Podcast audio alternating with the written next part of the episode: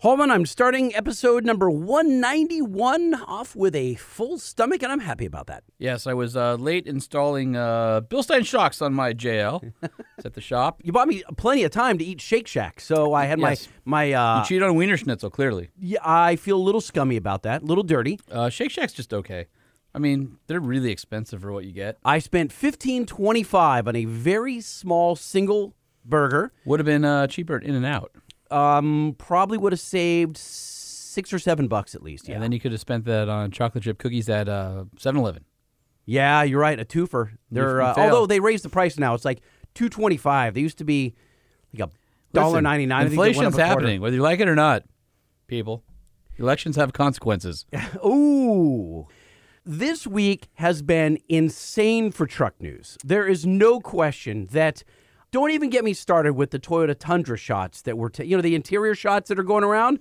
Uh, all right, we'll have to talk about that in a minute because someone raided a Best Buy store and just got some Samsung monitors and slapped them onto a dash. It's a giant screen. It's just, we'll talk about very that in a integrated. minute. Yeah. But we'll talk about some more big screen stuff too. Um, I, I can start sort of start talking about some things.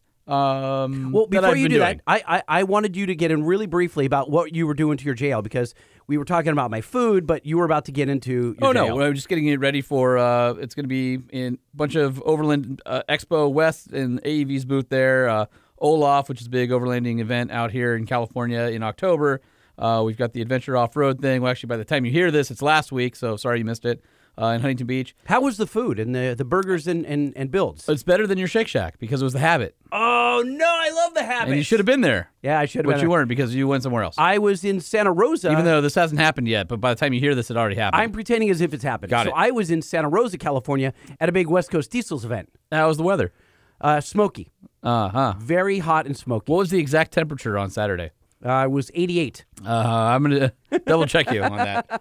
I have no idea what it's going to be a couple days from now. So anyway, uh, I've been in the shop all day, so we've been getting that ready, and uh, I've got what some what what shop?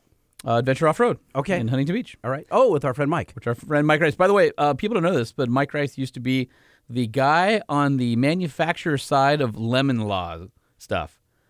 He's going to come on the show and talk about what the manufacturers will do to screw you out of cashing in on lemon law, which affects you. Yes, it does. Because you're trying to, uh, you Well- bought another crappy car.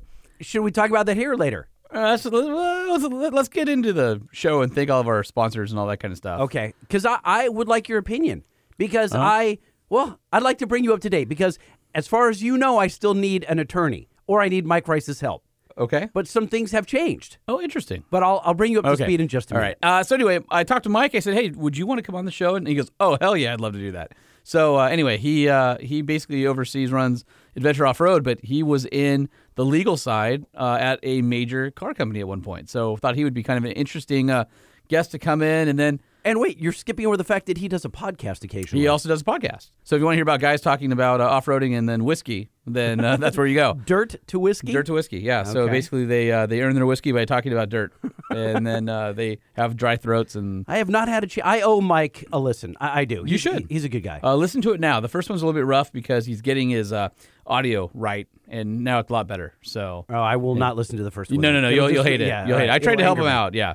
So If only he knew someone to call. if only. No, we've talked. I've, I've tried to help him out on some stuff. You're you don't return phone calls or texts. Are you anyway. insane? Mike and I trade. I would say that we talk via email or text twice a week. Oh, we talk twice a day.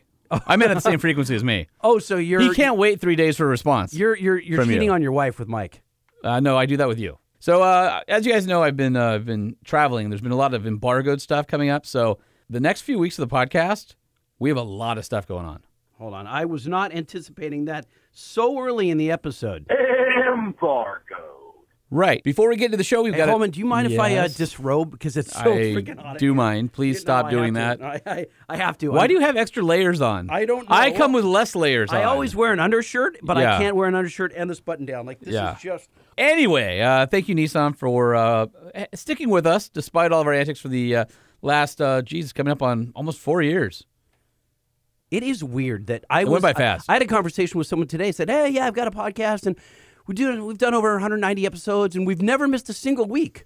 I'm like, you're talking about us. Wait a minute, we've done 190 this consecutive is weeks. 200.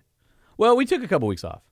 We've had a couple weeks off for the holidays, and we had a couple I- weeks off. Did in we ever? What I'm saying is, this show has been on consistently. Oh yeah, yeah, yeah, yeah. The show we've we've taken weeks off and doubled up on shows, but we have never missed an episode. We've never left you guys high and dry for, without an episode. for like 200 weeks. No, because it would be more like 194 weeks or something like that. If you count our bonuses, because they drop in the middle of the week. Long story short, we've been around for a while. So wait, what did that person say? You were telling that person about us. I was just showing off. Oh, I thought you were talking about some other podcasters s- telling you they had a podcast, and you're like, that's not impressive. Um, I don't remember how it came up. They're just like, uh, oh, they heard about our podcast. They're like, how many have you done? Expecting me to say like ten or twelve. Yeah, And I right. go, uh, I think we're on- Hundreds. I think we're Soon we'll recording be able to say 190. hundreds. Yeah, it's true. That's that'll be weird. That's a lot of. But that's then a lot I of get podcasts. depressed when I feel like I, when I felt like a Joe Rogan who's like ten thousand two hundred. I'm Well, like, Uh, he oh, come also on, started guys. 10 years before us. That's- All right, yeah, all that's right. Can we thank Nissan? Yes, please. All right, just just h- hang with me through these thoughts right do, you, now. do you know what I did two nights ago? no. I stopped No. at Cerritos Nissan. Okay, you can talk about that. I did. I stopped at Cerritos Okay. Nissan. Did they and have I- a Frontier yet? Yes. Right. Yes. Because they should be arriving at dealerships right dead now. center on the marble floor in the middle with the pin light. Guarantee that's straight one of their down on hottest it. vehicles right now. Absolutely. The front. Can I just say that the moment I open the door and walk in, the front end they just did it right. Oh, it just looks cool. It's, a- just- it's a great looking little truck. just did. Did it you right. sit in it? I absolutely did. What'd you think of Zero-gravity the seats. interior? Really comfortable. I mean, really but, but comfortable. not cheap, like nice. No, no, they did The it. big It- it's screen, everything's- absolutely competitive with everybody out there. It's but- it's great because it's a good size too. It's not too big. It's not too small. It's like the perfect mid-sized truck. It's not Yes. trying to be a full-size truck. It's just it's just it's garageable. It's maneuverable. ergonomics are uh, perfect, spot on. Every everything you need is within a finger's reach. Yeah, it's it's a it's a great little truck. NissanUSA.com or like Lightning did, go down to your local Nissan dealer, check it out in person. The new Frontier's there. If you're in the market for a pickup truck, Talk to my man Carlos if you're going to Cerritos Nissan. All right, shout out to Carlos. All right, so if you are in the market for a truck, but you need something bigger than the Frontier, check out the Nissan Titan. The Nissan Titan XD, the industry's best five year, 100,000 mile warranty, the most standard V8 power in its class, and again, zero gravity seats, Fender audio system, CarPlay standard. all that good stuff. Yeah. All right. So are you what? Or what are we doing here with you looking at I, Frontier? Uh, I can't I can't say more about it. That's embargoed. Embargo. Correct. I'm not. is this waiting uh, until your lemon lawsuit is? n- fixed? It doesn't necessarily hinge on that, but it also has to do with something that you're helping me with. Uh huh. Yeah. so I, I He's, was he's more- I listening, was- by the way. The person who's going to help you. Okay, well, I, I was going by to wet my whistle, as they Uh-huh. say. Was it wedded? Very much so. Okay. I, I left with drool out of this corner right here. All right. Not this corner, this corner of my mouth. All right. Well, if you do end up buying a uh, Nissan, a Nissan Frontier, Nissan Titan, uh, you aren't going to have to visit Duralast because they're so reliable. But for your old piles, you will because you need to get some Duralast tools. And uh, Duralast features a complete line of professional grade technicians' hand tools engineered for what matters most, and that's speed, access, and strength. You can get Sockets and wrenches that feature off corner loading technology to help prevent the rounding of fasteners, professional grade ratchet and drive tools that feature chamfered square drive lead ins for fast and easy placement of sockets and accessories. Duralast tools are manufactured with heat treated forged alloy steel for superior strength and feature full polished chrome finish for corrosion resistance and easy cleaning. And all Duralast tools are guaranteed for life. Lighting your hand is up. I well, I wanted to pause you there. I didn't. I know want you to did, but I was interrupt. trying to get through the know. read. I, I know you were. Because you keep interrupting me while I'm trying to thank the people that support us. It was going to be about Durlash. Okay. Okay. So I sent my kid on his electric scooter down to AutoZone to go pick up new screwdrivers, Okay. and he came back with a number one screwdriver when he should have come back with a number two screwdriver. You know the difference, right? Yes. Okay. My family, my wife and my kid are always using the number one when they should be using a number two. So they strip every Phillips head out. Uh-huh. Okay. And I'm like, ask the guy behind the counter for a Duralast number two. Or how about so just I get sent a him back? pack of five screwdrivers that go from one on? up? no, because I don't want them to have number ones. Number one should never then be you used. hide them. I should. You should call the 10 millimeter guy and see if he can take your number one Phillips. Also, all right. uh, Listen, we don't have time for your antics. We got to we have an action packed show full of stuff. Mm-hmm. So can we thank Bill Stein now? Yes, please. All right. Bill Stein shocks. These are the shocks you want on your truck. They're from the company that invented the Monotube back in 1955. Bill Stein has full coverage, and when I mean full coverage, I'm talking about A massive catalog. uh, scores of pages of uh, SKUs and applications. Now, scores is more than hundreds. Uh, if I want, I haven't held one in a while because they're digital now. Let me ask you: If But I it's- sent it's like you- a small book. Oh, If I sent you a PDF of the catalog, would, dude, it, it's would it huge. clog your inbox? It would clog my inbox. It would probably do one of those things where you have to download it from the drive in the cloud or something like that. Because it's so big, because Bilstein has applications for all popular vehicles, including direct replacement, performance upgrades, leveling kits, all the way up to race parts. In fact, you can find Bill Steins from the factory on Nissan Titans, Nissan Frontiers, the Ram TRX, and the new Ford Bronco. When manufacturers want the best, they choose Bill Stein. You should too, and hey, I do too. I've got uh, Bill Steins on my personal vehicles, and uh, I've been running them for over 20 years, and I've always been impressed. So And your uh, new 8100s are almost on. uh, if you s- go to my Instagram, uh, the at ADV Jeep, or Mm-hmm. even at Sean P. Holman, I believe there are some photos of me caressing them right before they went on the Jeep. You might. ah, In some countries, they might blur out those photos. They're a little explicit. No, they're not explicit. They're racy. Oh, racy. I Racy. see. Yeah. Okay, there's no, okay. there's nothing explicit. It just Okay. it's just the tenderness that goes in there. But um, but the love that a man shows shocks. oh, th- th- these in are some countries. when you have a it's seven eighths frowned inch upon. shaft lightning. it's uh, it's a big deal. That's what she said. Exactly. And hey, you uh, Toyota guys out there, uh, if you're looking for upper control arms, Bill Stein now has upper control arms for popular late model Toyota applications.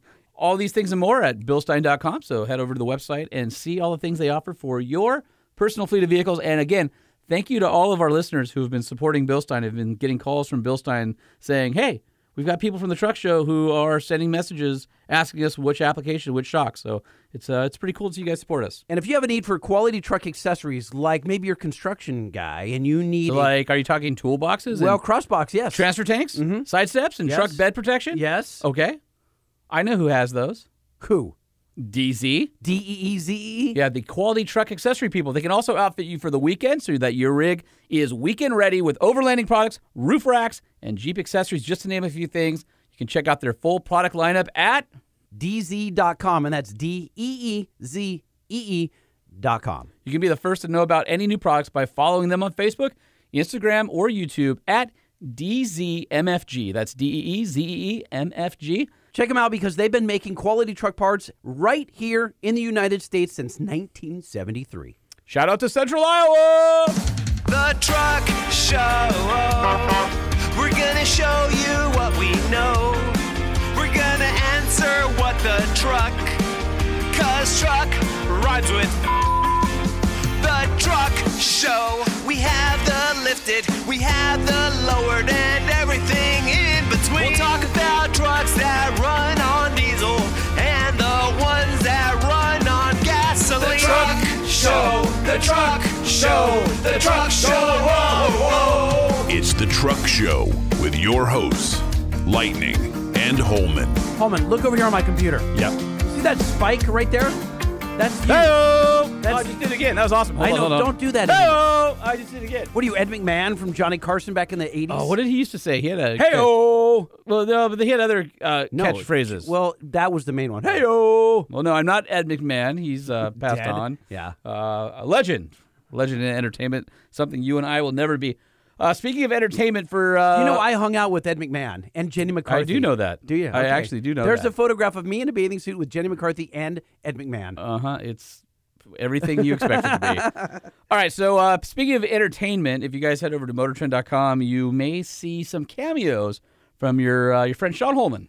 yeah, uh, on, on Motor Trend on Demand, I watched you on Overland Adventure. You were hosting along with, I think, Nina Barlow. Does that ring a bell? Yep. Our uh, our very own Nina Barlow, who's been on the show before. Nina was our uh, our trail guide, so she was narrating the trail, and uh, that's part of Overland Adventure. It's sort of uh, three parts of uh, adventure, uh, scenery, and history. And uh, we basically like to get everybody together so that they can uh, enjoy it. So if you want to go to uh, YouTube.com to the Motor Trend channel, uh, just search for uh, 2021 Overland Adventure. It'll come up. It's a three part series. I like That's the pretty uh, cool. I, like, I like the mix of uh, Jeeps and Paleolithic history. Okay. All right. Uh, it was a cool event. We had uh, 40 vehicles and like 75 people. Uh, I want to say we did like 450 or 500 miles off road, something like that. Uh, it was done earlier in the year, so I can't remember because I've been doing too Isn't much it? stuff Now, hold lately. on a second. Stop for a second. Is this like when uh, Brad Pitt shoots a movie four years ago and it finally comes out? Uh, it's- and, they- and they do it's- interviews? It's like and- me doing the podcast and not remembering what we did a month ago. Yeah. No idea. Isn't it weird? Uh, it's very weird. So it's no different than uh, the next thing you guys will see me on. It the it may be out by the time you hear this, but I can finally talk about that trip I went on, where I became the very first person in the history of ever to drive a four wheel drive EV down Black Bear Pass in uh, Telluride, Colorado. What? So uh, Motor Trend hooked up with Rivian, and some of you correctly guessed that because you've been DMing me and emailing us about, hey, is- I think the, the, the brand is Rivian. So this was the thing on. Embargo. This was a thing where I was gone for 10 days and we had to do a bunch of podcasts before I left. And uh, I was on leg three of five. We did over 7,500 miles. On my leg, we did 1,500 miles of off roading two Rivian R1Ts from the East Coast to the West Coast off road on the Trans American Trail. The Trans American the Trans America Trail. Wow. So our uh, leg was from um, uh, Oklahoma, and uh, we ended up in uh, basically Moab, Utah, where the next group took over. At any point were you? Are we there yet? Not yet. Nope. No, it was awesome. Uh, we'll have. I did some audio, not a whole lot of audio, but it's some audio of Because the trucks are silent, except for going over Well, you gravel. hear gravel, but there's a bunch of really cool stuff. When when the video drops, maybe we'll play some of my interview uh, for the podcast listeners. But a couple takeaways. Uh, it it changed my mind about wheeling an E EV. Um, we were in the 300 mile range models, and if you, uh, we'll talk about in news what the EPA just rated them at, and we consistently off road got 165 to 190 miles of off road. The way they drive totally different, but it doesn't feel like a science fair project. It has the best air suspension of any production truck I've ever driven. It feels complete. There were engineers with us taking notes the whole time. People who are buying Rivians are going to see dozens, if not more, fixes, especially to the UX and the way the vehicle operates, based on our feedback during this trip. We were like the last people that Rivian brought on to validate the vehicles before they go on sale this month. So you're saying that there's some Holman in every Rivian. Oh, there will be. There will be a little bit of Holman, especially in the one that I was in. There was a lot of Holman in that one.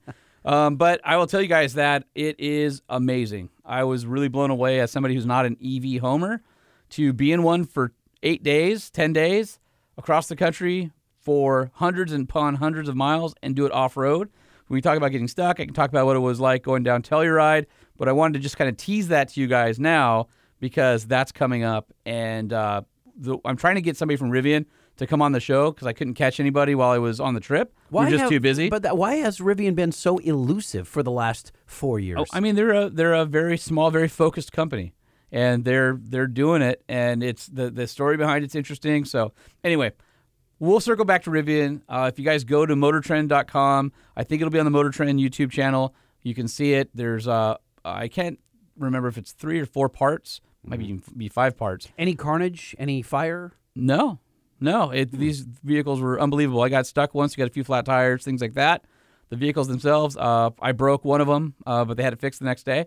Uh, we, we'll go into that. Um, there's just so much to talk about. Also, uh, next week we're going to have Jacqueline McQuaid back on the podcast from Chevrolet. She's the chief engineer uh, for GM's uh, pickup trucks. Okay. The 2022 Silverado just got Awesome. announced last week. Yes. And if you guys also go to Motor Trend, you'll see me doing a walk around of the new uh, Silverado ZR2. Tell me more. Uh, we can play it really quick if you want. I would like that. Yes. Yeah. ZR2. Absolutely. Do it. And an exclusive interview coming up with me and Ford, who dropped the Maverick off to show it to me at my house, and we put a bunch of stuff in the bed and hung out. We couldn't drive it, couldn't ride in it because it's pre all that, but.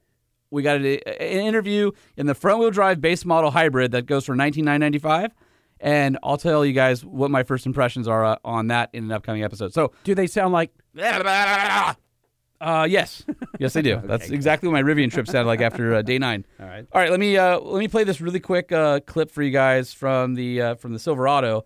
Um, I had a chance to uh, see it early and thought it would be uh, kind of cool to share with you guys. And there's some nuggets in here that we can uh, talk about next week, next episode. What? do- What? what You'll do you hear mean? them. You'll hear them. I drop a couple things that need to be explored further. Oh, really? Couple bombs. Mm, Co- couple I uh, don't know if knowledge it's bombs. bombs. Knowledge. All right. So knowledge firecrackers. Okay, sure. Hi, I'm Sean Holman from Motor Trend, and behind me is the all new 2022 Chevy Silverado ZR2, Chevrolet's newest premium off road vehicle, and we're going to take a closer look. Yeah. Yeah. Do it. For 2022, Chevy has cleaned up some of the more controversial styling elements of the Silverado, and the ZR2 looks even better with a unique hood, unique front bumper, and Oh, a wow. great new grille that has the Chevy Flowtie logo. Engine wise, the new truck. What?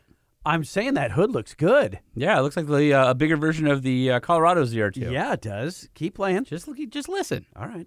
Will be available with the 2.7 liter turbo four now with 20% more torque at. Four.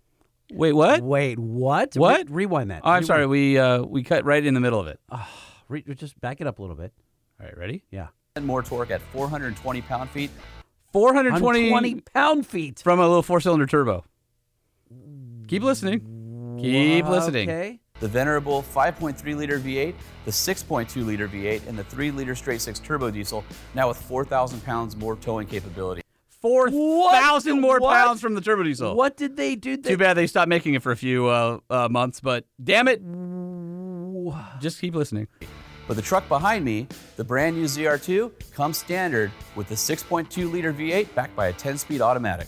The Silverado ZR2 is Chevy's premium off road pickup truck and comes with Multimatic DSSV spool valve shocks, 33 inch off road tires, tow hooks, a full complement of skid plates, as well as an exhaust that's tucked up under the rear bumper so you don't damage it on the trail. You can also get a front bumper with removable end caps, terrain modes with one pedal drive, and best of all, more wheel travel than a Trail Boss. Oh, and did I forget? Front and rear selectable lockers, something you can't get anywhere else on the Silverado lineup. One of the most exciting By the way, interior, badass. What did they do if to the You interior? hate the current interior and think it's a letdown compared to the other trucks. I don't think anyone hates it. They were just let down. There's the difference Mm-hmm. All of right, hating and just- let down. Just look at this video. okay. All right. changes about the all-new 2022 Chevy Silverado is this beautiful new dash on LT trims and Oh. above. The driver gets a configurable 12.3-inch display, while the main screen is a full 13.4 inches. You even get USB-A 13.4 inches. And then now it's landscape. landscape. Yeah, so that's not vertical, guys. It's not like the Tesla. and USB Cs, heated and cooled seats. Everything that you're looking for in a modern truck is right here in this Silverado. Also available on the ZR2 is Chevy's six position multi flex tailgate that has this convenient floating work surface. but that. if you like to show off at parties, So if you're the uh, guy who always wanted the uh, GMC tailgate on the Chevy, Yep. it just came I think last year, but they didn't have a you know was it hasn't been out very long. It will be on more Chevy Silverados for 2022. I love it and use it in our 2020 Denali. I, I, I honestly, I'm super stoked on that. you can deploy it with one quick action, and it even has this great step for accessing the bed. So handy. Oh, you know what that's really good for? Pause it right there. There's a whole lot Forklift loading. I don't like it for forklift loading. Maybe on a narrow forklift. I like the Ram barn doors better because they open out to the side, so you can get a full pallet in. The way the Chevy uh, tailgate is cut, Mm-hmm. it's narrow in the middle. I, I'm telling you that we just put a pallet in our Denali. I'm not saying it's not possible. No, we. I guess our our forklift at work is it's an old Nissan from from- like from the 60s, but it worked. I mean, no issues. Nice. Huh. more to unpack with this truck behind me. So for more information, head over to motortrend.com. So there you go. Head over to uh, motortrend.com and then uh, Dude, ha- uh, 400 and what pound feet? uh, 420 from the little 2.7 uh, four cylinder turbo. Freaking bonkers. Yeah, it's it's going to be pretty cool. So and then uh, like I said, we've got uh, uh, some stuff coming up with uh, Ford Maverick. I've got the Rivian stuff, lots of videos. So it's funny. Somebody saw a uh, bear paint thing for the Pro Painters van and DM'd me on Instagram and said. Hey Holman, this sounds like your voice. Are you doing voiceover for uh, Bear Paint commercials now? It sounds like you. And you said, And I said, uh, yeah, yeah, That's that's, you. that's, me. Um, so anyway, I'm doing all sorts of weird stuff. You might find me uh, in the uh, cameo pile. where did you shoot that? Uh, Right Chev- here? Oh. Yeah, in Marina Del Rey. No, at, uh, at a uh, place, in- uh, studio in Marina Del Rey. Uh, Chevy had one property out, and they said, hey, you guys want to spend a couple hours with it? Come do something with it? You can come check it out early. So I said, yes. What Yes, is I would. that? What, do you, any idea what the blue is? Because that blue. The blue's Silverado- awesome. I don't know what the color is. A very kind of uh, azure bright. so th- metallic everything blue. here is embargoed until this week. But when you hear this podcast, It's Embark. not embargoed, and I don't have all the materials yet until tomorrow, which is last Wednesday. Go figure that one out. Wait, what? Yeah. Did you just say? I said we should get to our friends at Ram because uh, I did a, uh, a little uh, interview with our friend Mike Koval, the CEO of Ram Trucks, uh, a few days ago. I asked him if uh, we could record it and throw it on the podcast, and uh, he, he said absolutely. So, kind of cover a bunch of stuff going on with Ram Trucks and thought it'd be cool to have him on. But can't you go higher in the food chain? I mean, seriously. I mean, what are we slumming with the CEO? Oh Well- wait, that's the highest person there. Well, I mean, I could go to the uh, Stellantis uh, CEO of the entire thing, but uh, he would go, uh, "Why do I want to?" What other podcast has the CEO of Ram on? None. None. Whole plant. play it. right. Play it. All right, I'm finding it. Just calm down. saying we we get no cred for all the work you do. All right, so we had a uh, opportunity to uh, have a returning guest on for uh, the the Truck Show podcast, and that's Mike Koval, the Ram brand CEO. And uh, Mike, we've got quite a lot of uh, news that's come out of the brand here in the uh, in the last few weeks. So we thought it would be a good time to uh, get you back on. So really appreciate you coming on. I do have to start out with a a couple things. One is completely in love with our long term TRX, which I don't know how anybody can't be but that that truck driving it every day is uh absolutely uh one half insane and uh one half uh you know like one of the greatest vehicles i think i've ever i've ever driven and i i'm i'm not just saying that Good It's one, Holman. everything from comfort to the It's true. luxury and of course So the good. power and then capability that that thing just If- rocks 1,500 miles so far. Yeah, no, thanks, and, and good to be back with you, Sean. And and you're absolutely right. And Ram is committed to innovation and powertrain leadership. And you know that this Ram 1500 TRX uh, not only expands the Ram light duty lineup, but it sets the benchmark of extreme off road performance. I don't have to tell you, we were the first to break the 700 horsepower barrier with TRX, of course, dragging or pushing 650 pound feet of torque look, zero to 60 and 4.5, this is the quickest, fastest, and most powerful production truck in the world. And uh, it is doing very well in the marketplace. And, and glad you have glad you're enjoying it as well. I uh, may have clicked off of four point uh, three the other day, but we'll we'll just uh we'll, we'll we just won't tell anybody about that. I- It's funny. There's a, uh Ferrari 488 Spider, which is, I think 650 horsepower or something like that, and uh, the dude's at the light and he keeps looking at the TRX, and so I sort of accelerated, and then he accelerated, so I just kept in his blind spot, and he kept going, and I kept going, and he kept going, and I kept going, and he kept looking around like, why is this massive truck still right here hanging with me? it was uh I- i'm not gonna lie there was a, a little bit of joy inside my heart that a uh, you know 6800 pound truck was uh you know i'm sure if the guy By the way, it's uh, 6,800 pounds with um, you and me in it.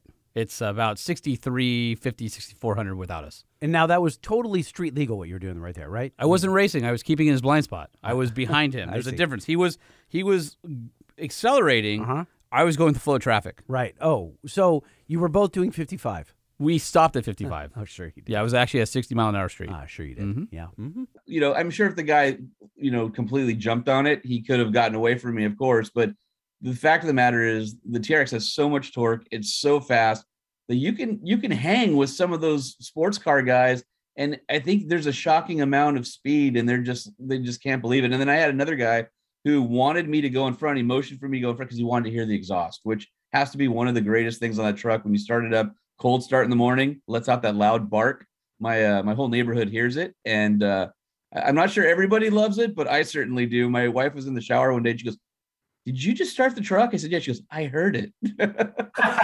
well, my only question for you is were you using launch control?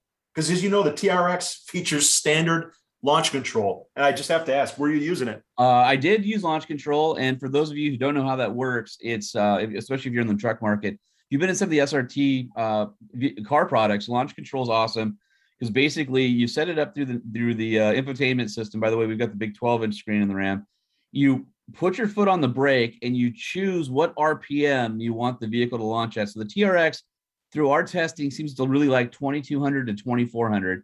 You push your foot on the brake and the brake pressure shows up on your driver information screen. And then you mat the throttle and it'll hold it at that exact throttle, even though it's floored you slip off the brake and you're off to the races and it's the cleanest way to knock down low four seconds zero to 60s completely consistently it's really awesome And the only thing I would I would tell you, and you mentioned it a minute ago, is if your story stopped there with the legendary performance, you'd be missing half the other half of the story It- because when you crawl into the cabin, you see that the attention to detail, the comfort, everything that we designed and engineered into our Longhorn and limited trim models, you find in the TRX.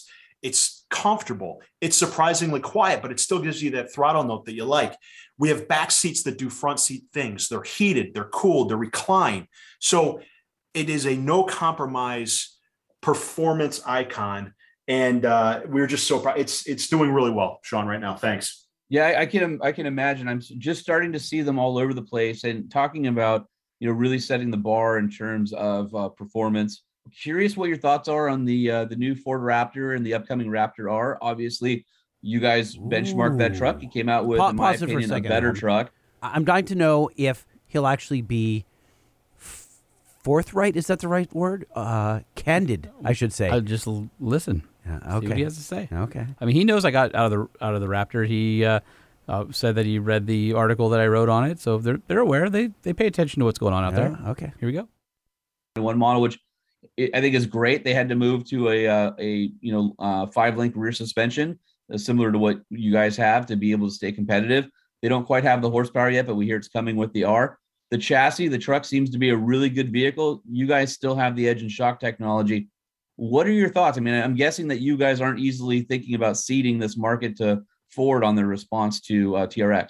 Yeah, I I mean, Ram has steadily built its off-road truck portfolio to America to become America's off-road truck leader, and the TRX has been absolutely a halo product for our entire showroom. But but you're absolutely right, and frankly, uh, we're not surprised when when we set the benchmark for extreme off-road perfor- performance with TRX.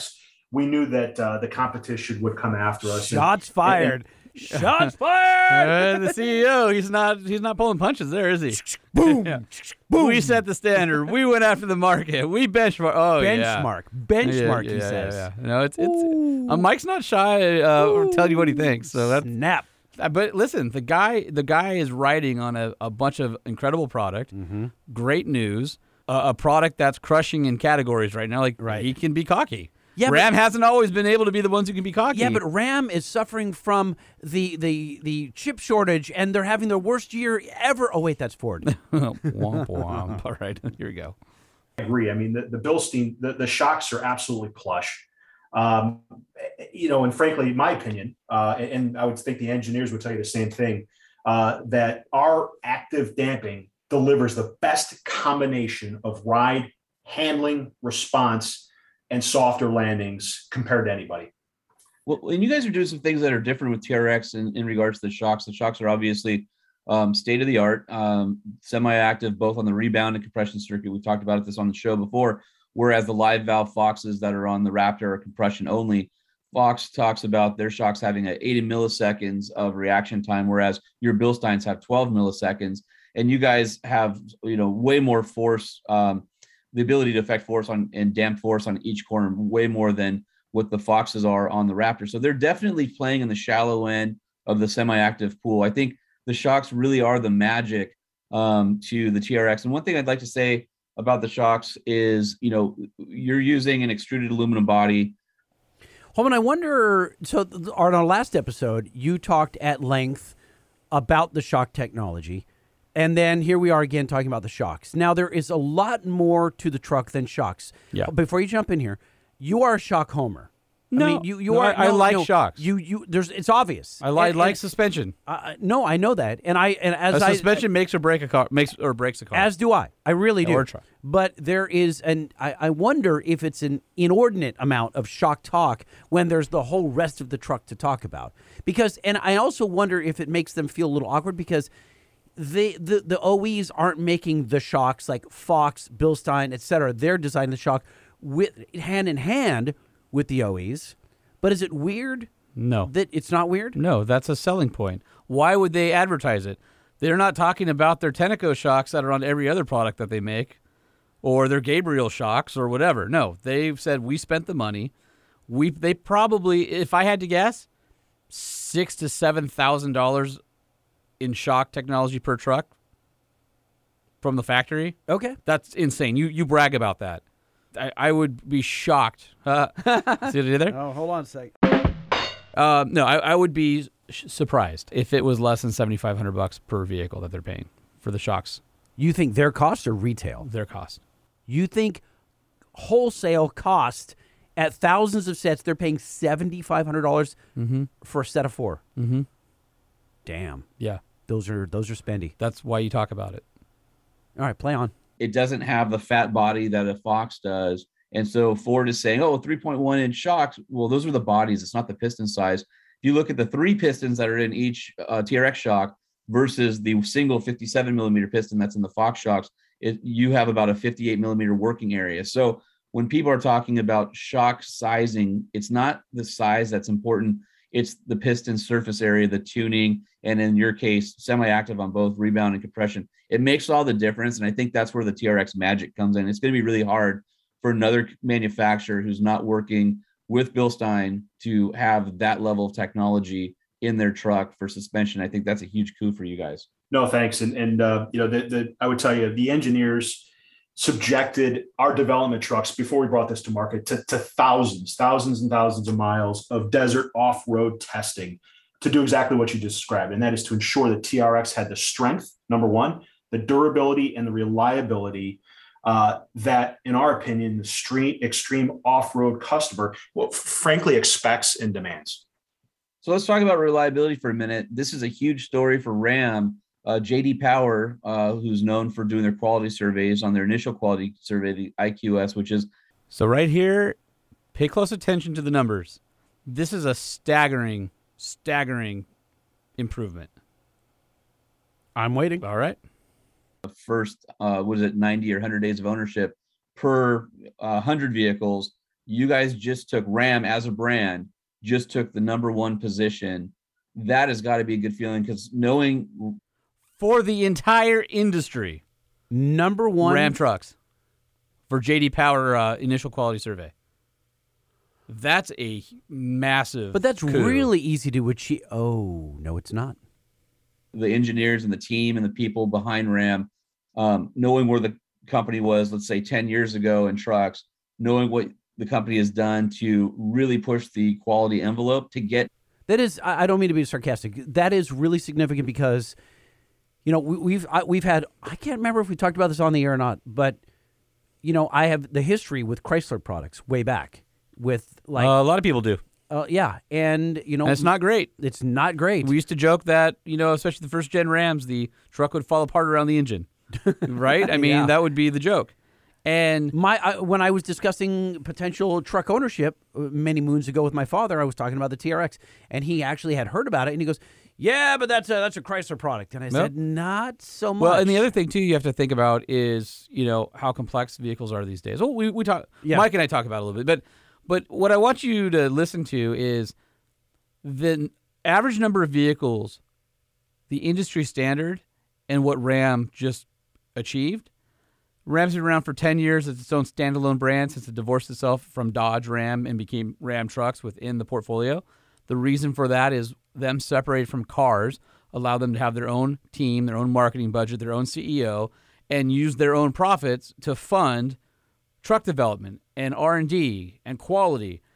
And the fruits So of those are- labor Are, are you saying, Holman, that that the net they're not siphoning off the net profit, the proceeds, No, and, and each- funneling it into each brand passenger cars? Each brand is able to take care of themselves. That's the whole reason Ram separated.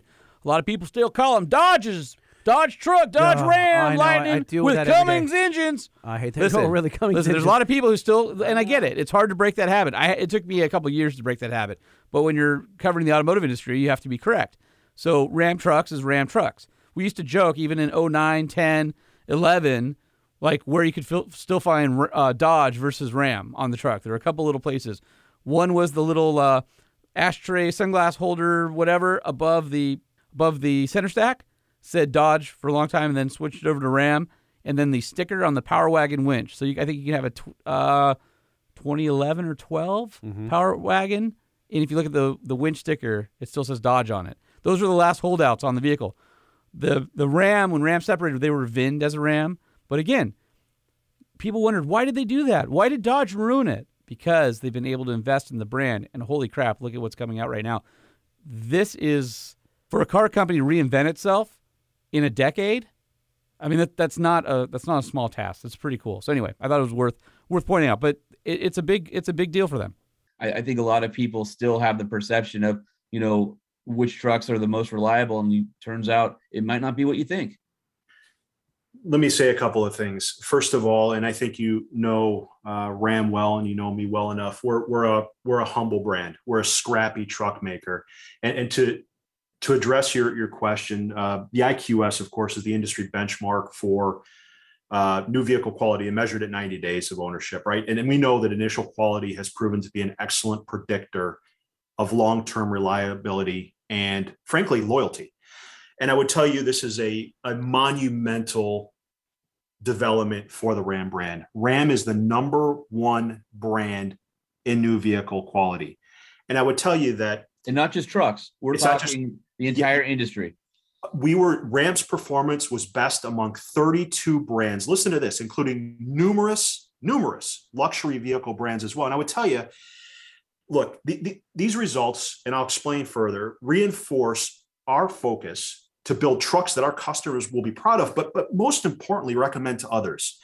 And I would tell you, of course, over time, we know, and I know, we have been considered a risky purchase by some. Are you surprised the CEO said that? Not Mike. I mean, yeah, for a CEO to say this, Yeah. yes, but not Mike. I mean, because that's pretty honest. I We he literally said we're cons- we have in the past been considered a risky purchase. But you need to say that out loud. yeah. So oh no, I, people- I agree. But I'm just asking if you're surprised I guess I am. that yeah, I a E guess I am. CEO would, would say that. But I think that's fair. I think that's really honest. You, you I, I- at some point you have to fess up and say this is what you're all Yeah, thinking. this wasn't our best work. right. We're doing better, and here's w- how we're proving that. Right. Yeah. Yeah. Love it. Ram has the number one brand in new vehicle quality should answer any further questions. There should be no more question anymore. This is not a fluke. It's a meteoric rise in quality performance over the last two years. A friendly reminder, and you, I- I- you know this, Ram has risen 20 places. Yeah. 20 since Out of 32. 2019. Yeah. Here- Here's one question. I, I, don't- Yeah. And, and stop me if you get into this in the in the audio. Um, the issue was build quality, not design. Like, that to me was never. Uh, But I don't think anybody's talking about design here. No, I This is- understand yeah. that. So, so here's what I'm getting at Yeah. is that how do you solve build quality? Because it, to me, a lot of that has to do with your manpower or women power. Um, it has to do with it's personnel related and Well, getting getting pride. It's not, it's not only that; it's also componentry. It's also buying at scale. If you need a part for a nickel, but you don't have enough scale to do it at a nickel, and you got to pay seven cents, that's two cents that you don't have for another product. Whereas if you have scale and you have sales to make that scale, you can buy better quality products for cheaper to keep your end product more competitive. So it's everything. It's manufacturing. It's the way you screw it together. It's the fasteners. It's the the way people build it. It's the pride they have. It's the componentry that you buy, that you source. It's your suppliers. What can you afford? Uh, it's your marketing budget. How can you tell people about it? Right.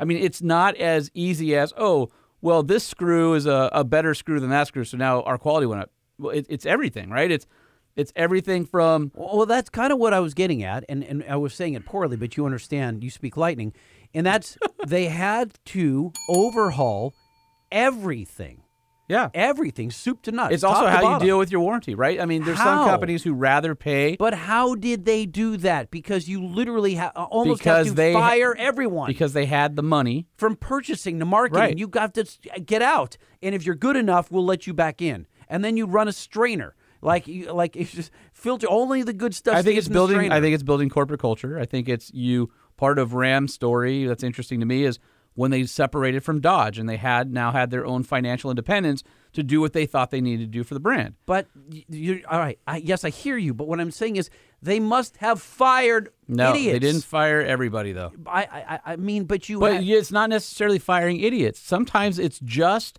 as simple as you didn't have the resources you needed so to complete the corporate task. constraints. Sure, are- that are- that's impactful too. You may have uh, uh, incredibly talented people that can stretch a penny super far and can make a great product that's still not competitive. But you start getting those incredibly talented people some resources, and you start getting some wins, and you start getting some sales, you start getting some pride, and you have o- owners who love you and dealers who love. Right? I mean, it just it compounds over time. So self-fulfilling is what you're saying. I, I would like to think so. Play on. It, it, it's incredible when you look at uh, Ram came in at 128 problems per 100 vehicles. Um, the next closest was also a Stellantis brand, which is Dodge at 139, and Lexus, who has long been the long time sort of benchmark in quality, was at 144. And so for you guys to be at 128 and Lexus to be at 144 is huge. And we all know that as vehicles increase in luxury and vehicles increase in technology, there are more reported problems because people are frustrated with the infotainment center or the you know whatever the um, you know uh, active handling or or whatever the different features are. And as vehicles get more feature rich, it's harder and harder to control the the the quality and the perception of quality and the actual uh, quality. The fact that RAM has the 12 inch screen, which by the way, Uconnect is still, in my personal opinion, as a journalist, the gold standard in in um, telematics and interaction with the vehicle across the entire St- Stellantis po- portfolio, whether it's you know Jeep, Ram, Dodge, whoever. It doesn't matter. Is that true? Because do you not like the Ford Sync or a- any of the other systems out there? No, mean, I, what- I like them, but but UConnect for probably two generations now, maybe three. Well, UConnect five's coming out has been the gold standard across the industry. and why? Is it ease of connectivity? It doesn't It's forget your device. Super easy to use. It doesn't crash a lot. It has really high end graphics. Um, navigation is simple. It's customizable. You can change your icons in the dock for the stuff you want to enter. You know, fast. Um, you get into some of these other ones. I won't name companies, but there are some that are notoriously horrible. One particular company, one generation ago, you couldn't switch back and forth between the car and CarPlay more than a couple times without the whole system crashing or you have ones that are un- unstable that just do hard resets while you're driving. Uh, and it's not that the Uconnect never does that. It's very rare though. Maybe Uconnect two or three, in four and now five coming up. Incredibly fast processor, not a lot of latency, beautiful graphics.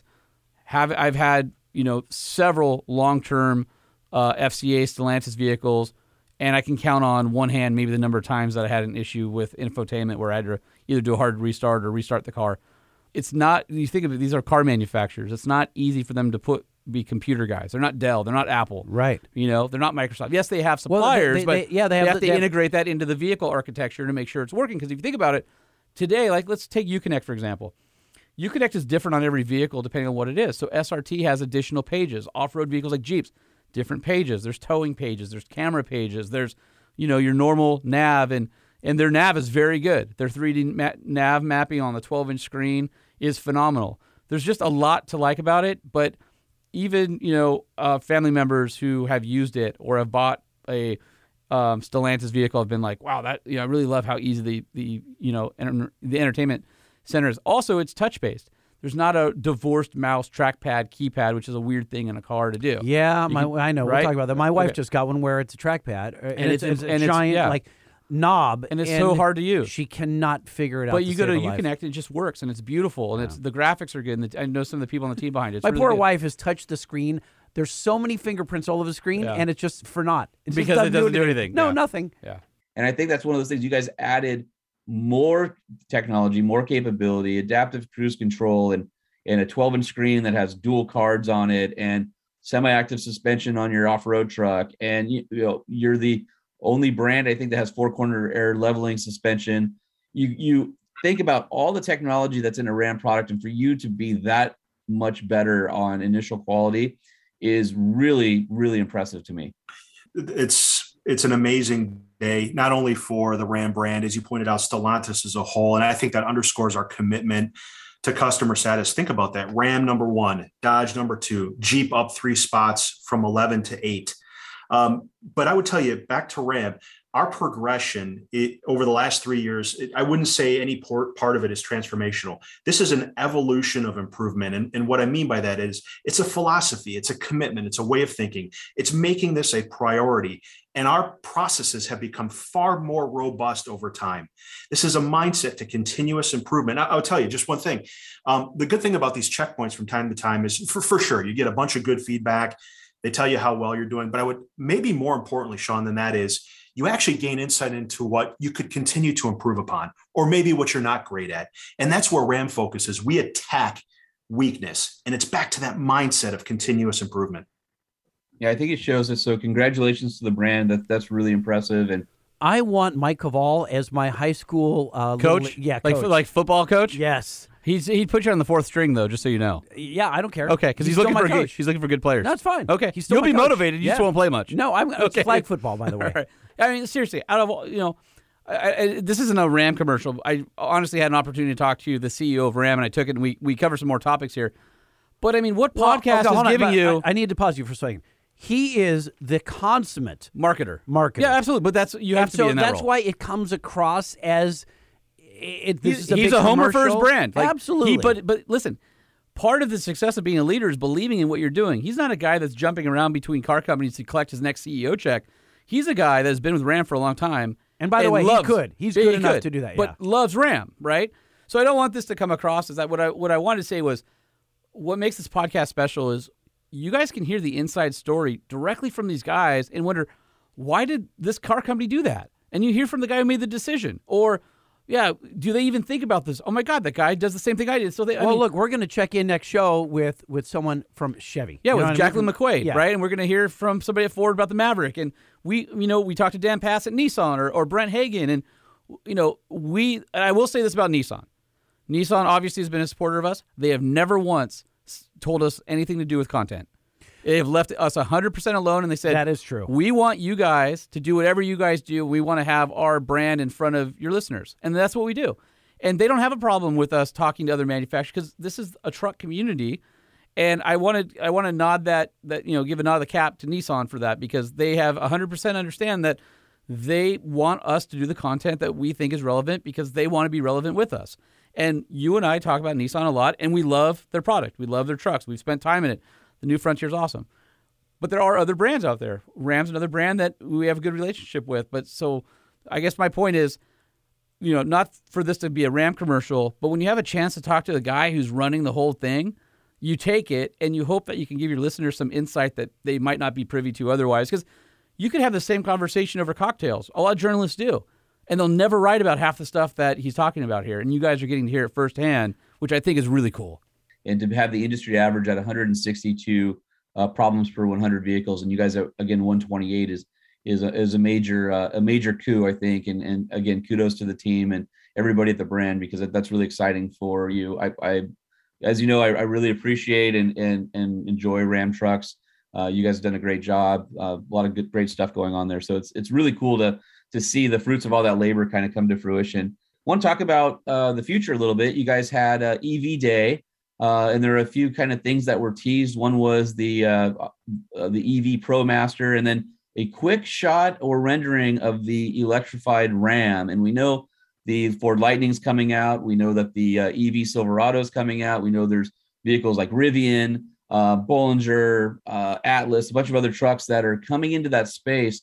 Uh, not to get you too far into the weeds and, and future products, but what can you tell us about the you know the future of the ram brand and how you intend to take on this new market segment that's emerging now First of all, it is the only dedicated truck and van brand. Uh, Ram's foundation is, in particular, strong. I, I think that our ability to focus uh, on that is a competitive advantage uh, for us. But as I said on on EV Day back on uh, on EV Day rather back on July the eighth, Ram will deliver a segment redefining full size BEV in 2024. And I would just say that a couple of things. First of all everything that we're doing at RAM will keep the customer first.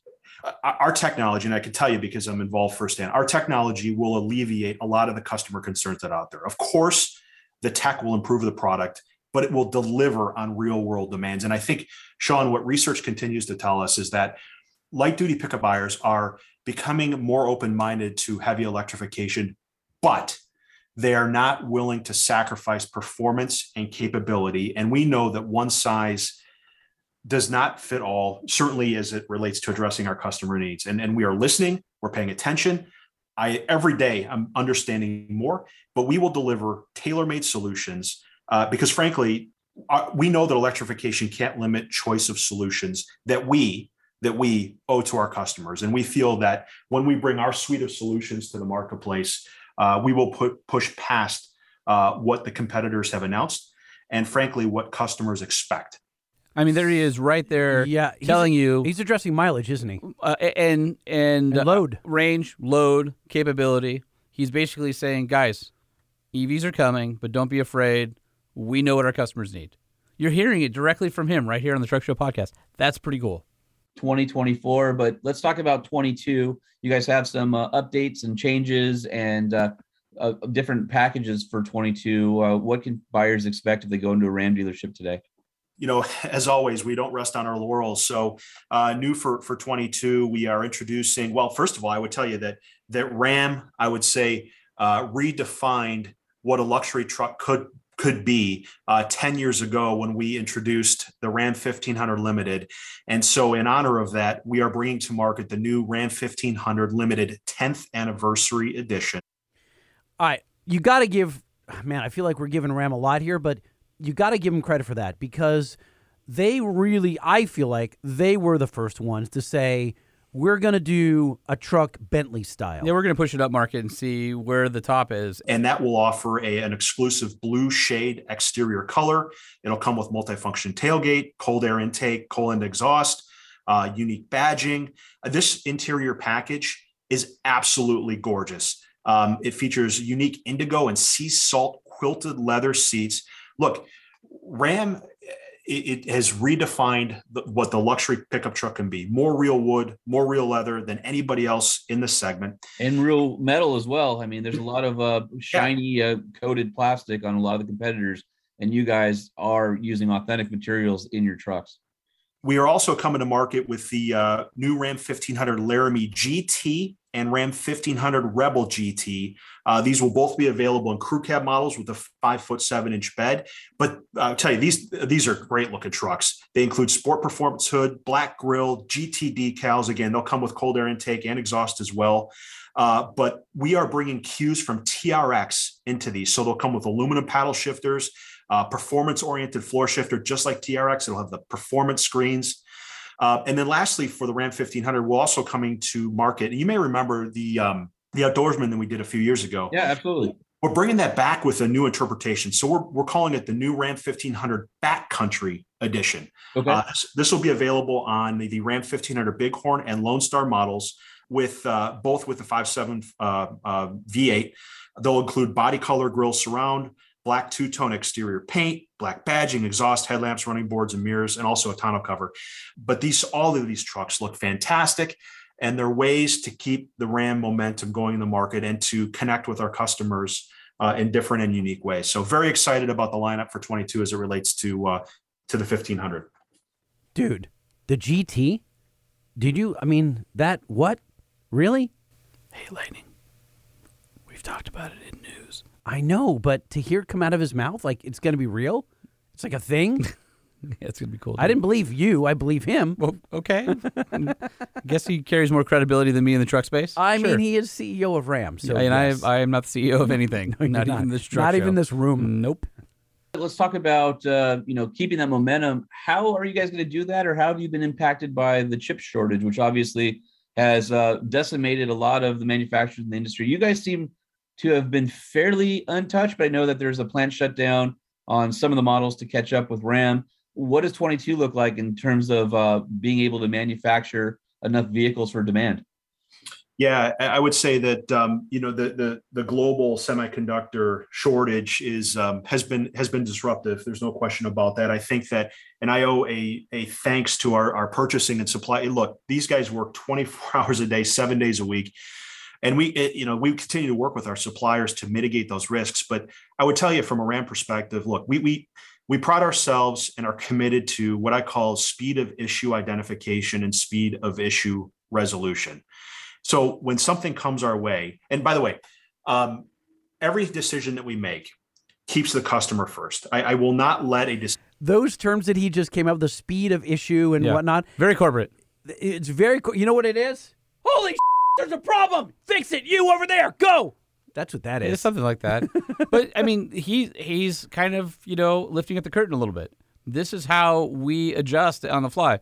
You're not going to hear that from m- most executives anywhere. You're hearing it on the podcast, people. Pretty cool. Pretty proud of yourself on this interview, aren't you? Well, I mean, these Well, you there's all should be. little gems and stuff. I'm, Yeah. not, I'm, I'm more. I'm not proud of myself. I'm proud that That the- we've done that this. the podcast can bring this type of insight to our listener. That's what I'm proud of. All right. past my desk that somehow brings a short-term gain but puts the long-term health of the brand and our relationship with our customers at risk but it's about speed it's about the customer and despite all of this you're right our our um, our supply chain team and our purchasing teams have done a a miraculous job protecting ram volume and i would say despite this despite this we still realized a sales increase of 31% through the first half of the year and in fact as hard as this is to believe we had and delivered record retail sales, not only for the brand overall, uh, but specifically for our pickups through June. So very pleased and um, and certainly bullish about the back half of the year. Uh, uh, we'll be back up next week, Sean. Okay, awesome. I, I'm curious. Uh, you mentioned uh, not having any, you know, making any decisions that impact the customer. Do you have any examples of something like that that would be a short-term gain? Is it a, a quality play? Is it swapping out one component for another that's more Yeah. readily available? What what would that example be? Yeah, for sure. It, it- you know, a lot of the the semiconductor chips. Not to get too deep into the weeds on the Sure. tech part of it, but yeah, for sure. I mean, these shortages they forced us to become creative, and we've had to rebundle some packages and move some things around.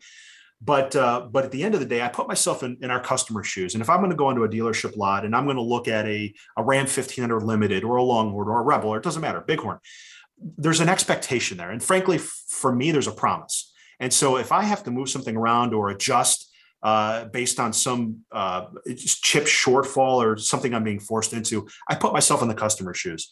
And uh, so, yes, we've had to become creative. We've had to repackage some things, move some stuff around, but I always keep the customer first. And I refuse to let, you know, we see proposals all the time, different things. Hey, cut this, eliminate that. I always try to put myself in the customer's shoes and say, what would I expect? What, what's going to enhance our uh, loyalty long term and not just be uh, caught up in what could be a, a short-term win or another sale today. Uh, once again, Mike Koval, uh, the Ram Brand CEO, uh, checking in with the Truck Show podcast again and kind of giving us an update on what's going on at Ram. A lot of great news. Congratulations to you guys. Uh, keep making some great trucks and uh, can't wait to uh, see what you have up, up your sleeve because I know the next couple of years are going to be busy for you. They sure will. We're excited. Thanks so much, Sean. Appreciate your time. Appreciate it. Thanks, Mike. So there you have it. Mike Koval, CEO of Ram Trucks. Congratulations, you have earned five stars. Oh, thank you. Uh, no, that was from Mike. Oh, well, he has also earned five stars. You've got four stars. Dude, Lexus, 144 problems per 100 vehicle, That sounds like a Jay Z song. and and Ram at 128. That's a huge improvement. Ah, Yeah, it's nuts. Ahead of Lexus, like that's gotta sting. If you're Lexus, if you're Toyota, you're like, yeah. What happened? uh, you're like, yeah, we're Toyota, and that's our marquee brand. That's not as good Yeah. as that truck brand from Mid America. right. Oof. Anyway, Oof. I mean, I, I think it's uh, I think it's crazy. There's uh, there's man, there's so much stuff going on in the truck world. I mean, I don't know if you want to get into uh, to news right now, but I feel like it's it's never ending. There's just this week, this past week has been full of amazing, exciting, and awful information. You know, I, I think that uh, everyone wants to hear the truck news, but before we get to it, Sure. I think we do some know your note if you don't mind. okay. Come on now, it's time to take a trip down Speedy Lane. We're gonna play an exhaust for you, and nope, we're not insane. Well, maybe a little. Know your note. Come on and cast your vote. Know your note. Get it right, and you can gloat. Know your note. Vroom, vroom, vroom, vroom, vroom, vroom, vroom. Oh. All right, so know your note is the segment where Holman and I often guess your exhaust notes. And we got a ton of them in the queue. We have a lot, but in this particular episode, we're not Uh-huh. going to get to your emails or your phone mail. This is about Is it us. phone mail? No, it's f- voicemail. Wow. Yeah. By the way, ladies and gentlemen, you are watching uh, Lightning Breakdown mentally, one piece at a time. On you the know, Truck Show I have podcast. not had any sleep. Have you gone back to listen to our first episode to see the difference between you from then and now? no, I, I no. I, Do you think there's a? it. Is it like when you uh, leave the presidency and you look all young and vital, and then Gray you- hair and you- yeah, and then wrinkles. at the end you have wrinkles and gray hair, and you look like you're about to keel over? No, I think I'm fine. No, listen, I've Uh, been listening, Lightning. I don't think you're fine. I'm not fine. Uh, here's the thing. I, you know, I'm going to pass away on the show, right? No, I'm actually going to die doing this show. I hope that's and not it's going true. to be, but I'm going to die. is that because I don't call nine one one to save you? I think you. 'cause is this you- like one of those movies where I think about it for a minute? I'm like, no? uh, at do I first- let him go or do I call nine No, one no. one? I think you think it's funny. Oh, I, I think you're dying, but you're not. You're faking it. Exactly. But you're actually dying. Yeah. And I actually have to call I- 911. I convulse for a while, like the, the, the uh-huh. bubbles out of my mouth and whatnot. You know, I froth like a I dog. kick you a couple times. I think it's hilarious. Yeah, you just push me like you- your Oh. your, your foot on my shoulder is like I kind of roll around, and I squirm a little bit. and Oh, then you mean when we're in the desert where that cliff is, where you accidentally fell taking a selfie? that? No, no, it happens right oh, here okay. I in was the just- studio. Oh, Yeah. you're taking a selfie here and you die. yes. Okay, just checking. That's horrible. What I'm are always we on the doing again? precipice of- Uh, where precipice was it? of Come on, s- let's get to know your note, not know your host. It's the death. He- he- So here's the deal. Yeah, a couple okay. weeks ago, as you guys will recall, I shows was up, hanging out with our friend Ben Palmer and his two boys. Uh, getting rid of your mini. That's right, getting rid of my mini, sending it, uh, selling it to his one of his sons, Okay. and having a, a jolly old time up there. And I went through and perused his truck collection. As you recall, 406 Garage specializes in uh, locating, rehabilitating, and reselling. Um, uh, mainly international harvesters. He's got Right. trucks, travelogs, travelettes, the whole nine, and scouts, scouts too, the whole thing. Uh, so I walked around and I got this little piece of tape. I'm standing here in Bend, Oregon. We're in the middle of nowhere. Well, it's halfway between Bend and uh, Sisters, Oregon, and we're with Ben Palmer of 406 Garage, who's been very kind in letting me and my son crash in his beautiful, ginormous house on this ranch. Thanks for letting us be out here. Thanks, man. It's just uh, it's a barn. It's a house barn. It's much bigger than my tiny little Long Beach house. It- It's a barn dominium. Barn dominium it There you is. go. It's just a barn dominium. We're just country folk. You have a wide assortment of vehicles here, and I think what is uh, what's magic about this is that I've been here for two and a half days, and I still haven't seen or inspected all the vehicles on your property. It's just like uh, your your your ranch is the gift that keeps on giving. Yeah, we need a couple more hours like dedicated to that. I think we probably need like a half a day to walk around and like take notes. All right, Holman, here is know your note number one. And Holman, these are all going to be dedicated to you. You're going to guess these because, of course, I was there. Now, what's funny is I couldn't even do these now. I But- probably can't do them now. Well, It's you're- probably a bunch of uh, old obscure stuff. Hmm. Some are, some are, some aren't. But I, yeah, well, I think you'll be okay on this one.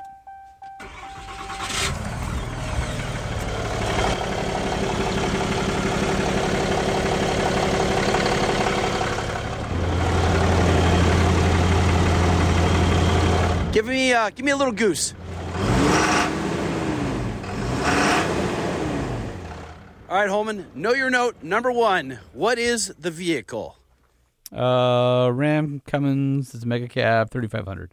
Ooh, This is a 2021 Ram 5500 with a 6.7 liter Cummins diesel. I'm taking that one. boom, Holman. Know your Well, notes. he knew his note. All right, here we go. All right, Holman, the second know your note as part of our special edition at 406 Garage. Let's get in. Okay, told. All right, Ben, light her up.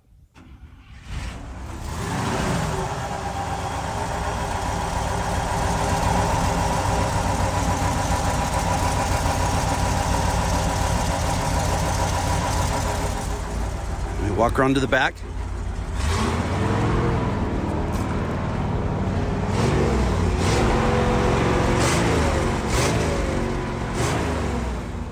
Goose it one more time for me, Ben.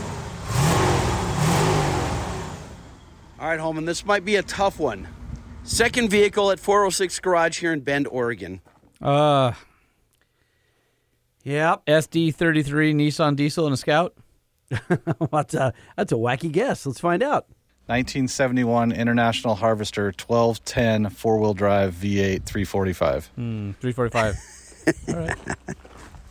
And the third item as part of our special edition at 406 Garage.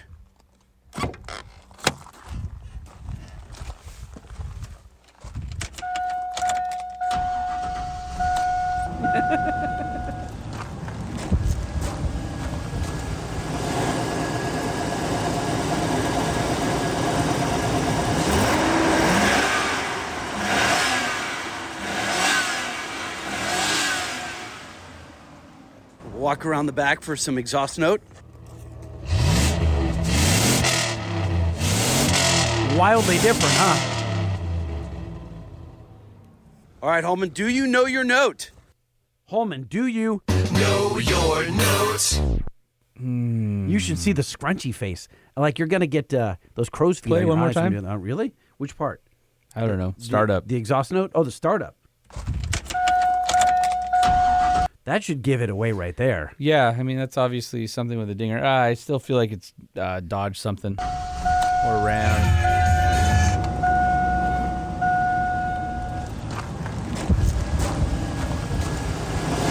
That's the uh, that's the engine. Let me give you the exhaust. Let Doesn't have the Hemi kick. me give you the exhaust note Too here. quiet.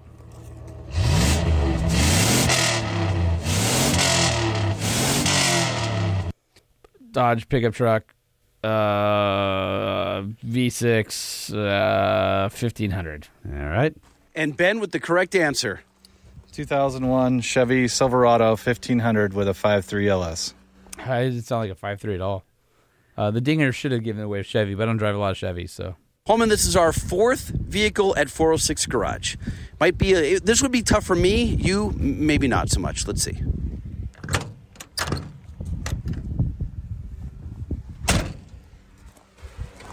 I tried to give you audio clues here. That was on purpose, leaving you all the, the door latches and things like that.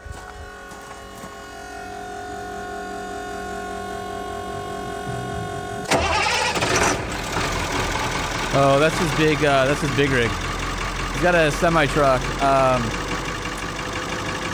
uh, Don't go to his Instagram.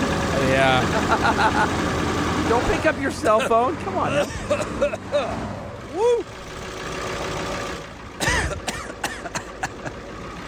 Okay. All right. We can kill that one for a second. So I that re- one smoked me out. I remember when he bought that thing Oh, I was standing in the wrong spot for because that because he sent it to me. one. All right, Holman, do you know your note? Know your notes. Yeah, that's his long nose Pete. Uh, I remember when he got that thing; he was pretty stoked on it, Mm. and he sent me a uh, an email. So that's what that's what I'm going with. You're wrong. And here's Ben Palmer of 406 Garage with the correct answer. 1995 International 4700 series medium duty truck with a 7.3 power stroke motor. Cool. And a big old flatbed. It's a tow truck. Rollback. It's a rollback. That's what he pulls all of his local finds home with. Uh, that's gr- I well, do, I do remember when he bought that one. It's white. yeah, that's right. Yeah. It is. It is white.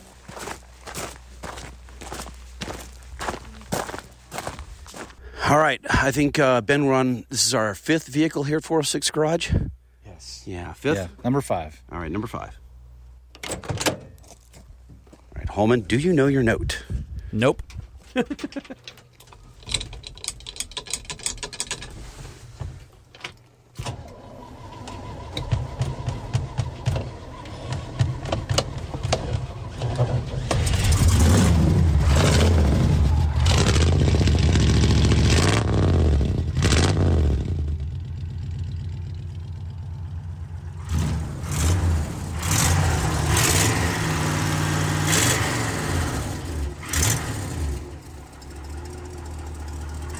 I bet you can guess this one. Holman, do you know your note? No. That's the question. The correct answer for vehicle number five here at 406 Garage. This is a 1972 International Harvester cab chassis, one ton, four wheel drive with a big block 392 and a T34 five speed with overdrive. How do you feel about that? I mean, I don't know internationals very well, so it's just like Well, whatever. okay, well, don't worry. Just another, no, just another old car with a with an old engine. You in don't, it. do you want me to stop the segment? Are you not into this? Yeah, g- keep going. No, why would you rob that from our listeners who do like listening to Because it? I'm looking at you and you you look deflated. Uh, well, I mean, I will- you're like every obscure vehicle you could find up there. I'm just I I Go, I, go I'm for so- the next okay, one. All right, all right. Okay, number six here. I'm very excited about. Now I've been around town in this one, so if you followed my Instagram at LBC Lightning, you would have seen several photos taken of the dashboard looking out the uh, out the windshield.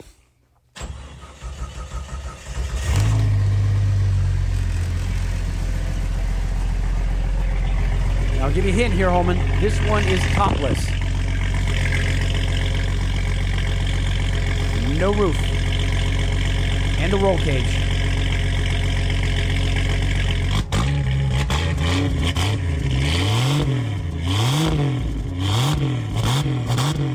Now I'm going to give you a hint.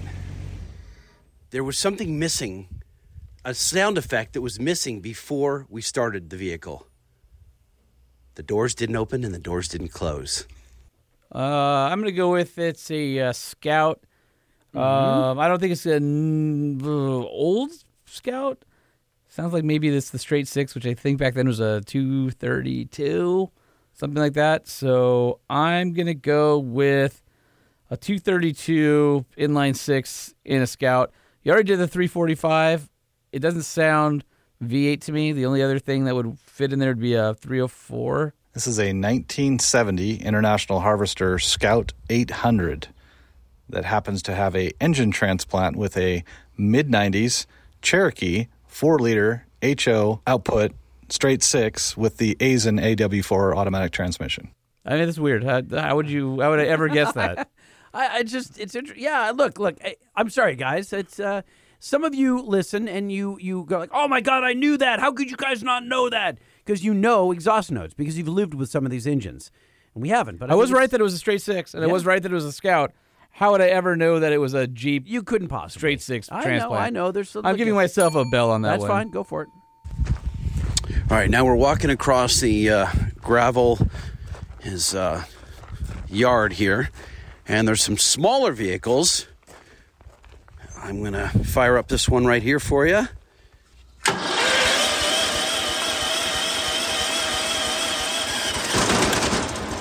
Someone needs a uh, Duralast starter. Now, I'm not going to hold you accountable for getting this one correct. This is just a a weird one. Now, what you couldn't see there is Ben massaging the choke, which should be a dead giveaway. I think I hit Part and of miss that is the engine. headlight rattling back and forth on the left side.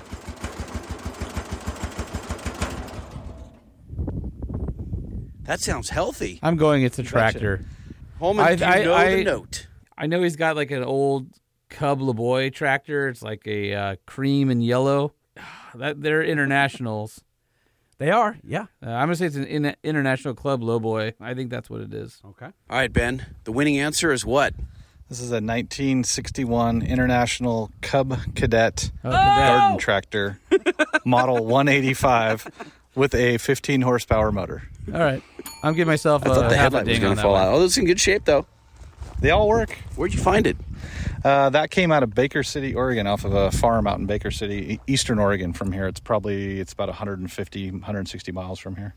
And we actually had to refurb it. We had to rebuild the motor, new tires. Went to go through the uh, hydrostatic transmission and the belt system for the mower. That's what we used to mow the yard with. Oh, you actually use this? Yeah, use it all the time. And the one next to it, that's actually a 1942 Gibson, and that's made from Model A parts. That My was a lord. manufactured tractor. That's what you used to drag all the trucks in the shop with. Did you spray an ether in it? That's either really old or it's the hood on something really metallic.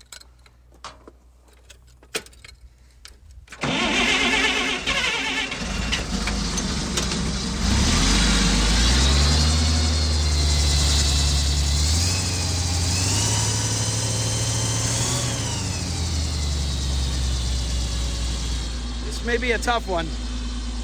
As if the others weren't.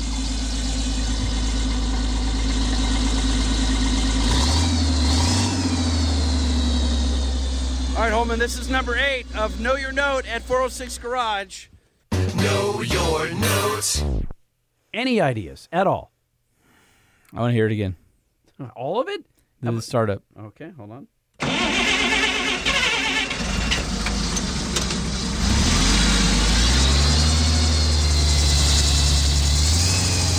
Uh, I mean, it sounds something diesel to me. 1965 Clark high lift forklift 10,000 pound with a straight six Yeah. propane powered All Chevy motor. I propane. believe it is a 300 straight six or you go. 235. Straight six. There's no way you got that. Nope. Oh, hold on, hold on. We got another Know Your Note. This will be number nine, I think. 10, 11, I don't know. Nine, Full- number nine, I think. All right, going let- for a baker's dozen. Here we go. This one you should get, Holman. Here we go.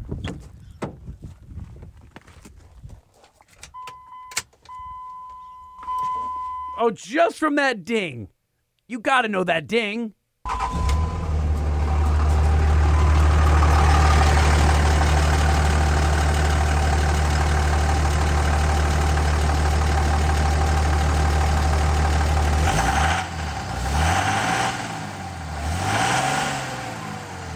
Is that his long nose, Pete?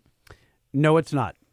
Ben, The winning answer? The Chevy's. This is my 2003 Dodge 3500 with a 5.9 common rail Cummins bone stock belonged to my 75 year old neighbor before me. This is the only stock 03 I've ever seen. I I have no reference other than it's in Ben's yard. I have no idea. Like, like I- sorry. Does this segment suck, guys? Should I just stop while we're at, while we're Uh, behind? Do you have more? I have two more. Then just just play them. Holmes so dejected. I feel like I've well, I destroyed mean, it's this bit. it's it's like everything is the most obscure thing that you. It's like I it's like didn't- this. I didn't it's do it like on you, purpose. It's like you went into Ben's bathroom. Yeah. And you found the Febreze, Uh-huh. and you sprayed it and asked me what scent it was. like, how would I know? It's crap and lilies. Uh, we- it's it's okay. Yeah. All right. All right, now we're headed inside of this amazing garage. It's four bays wide with an apartment above the uh, work area. Pretty impressive facility you've got here. I'm embarrassed that I'm already out of breath just walking inside. Yeah. Now, this gem is beautiful. I'm not going to say what it is yet because it's the next on the list for Know Your Note. For all the California pompousness people, this is a California. This is born, bred, and corn fed in California. It was sold new in California. one owner, one family owner. Really? It's beautiful.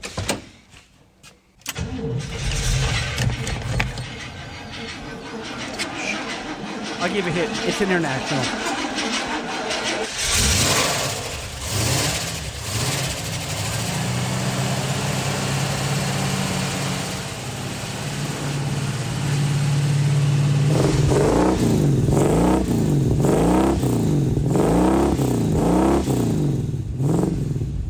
Very different engine sound to exhaust. Let me just I'll give you another hint. It could it can carry quite a few people. All right, Holman, any uh, any guesses there? Uh, I mean, you said it could carry a lot of people, so Yep. it's probably a travel all. I know that he, God, he picked one up because I follow him on Instagram. Was that the uh, the blue and white one? There's a blue travel all with a white stripe down the side of it. All right, Ben, tell me what you're sitting in. Seventy five. This is a 1975 International Harvester Travel All half ton four wheel drive. I'm giving myself that. It's got the factory big block 392. And this one has our signature exhaust Sounds Oh, healthy. system that we've done on a lot of these. We put a set of uh, Sanderson headers and we do two and a half inch and do it into a two into one collector with a Flowmaster 40 series muffler and a single tailpipe out the back. The collector comes together and then it's got the X pipe, so it balances the sound, but only goes out as a single exhaust pipe. And you can hear it in the sound. It's got a cam Sounds in it, awesome. too. This car was sold brand new in Oakland, California. One family owner belonged on a, or lived on a farm, and we just rescued it about three or four months ago from the family and refurbished it, cleaned it all up, did all our work to it and stuff like that, and sold it to a client in New Jersey. It's headed to the East Coast. Without telling us the exact price that you sold it for, can you give us a ballpark what this Travelall would go for? This type of in this condition? Are you talking more than 30, more than 50? It's in the 40 to 60 range. Okay. Even the headliner is flawless. Like they do not find them like this very much anymore when they're all original like this. This truck was loved. It only has 70,289 original miles. Where did they keep it to keep it? Where, Inside where a was it? barn on a on a it's it was in Napa, it was in wine country, but it wasn't a winery, it was just a farm and it was in a barn. And they only drove it on Sundays and weekends and parades and stuff like that. They just didn't use it that much. All right, this is the final vehicle in our special 406 edition of Know Your Note. Now, Ben, I'm going to watch you crawl into this vehicle and then start it up, and I have a feeling it's going to sound unlike any other. I believe you're correct. All right.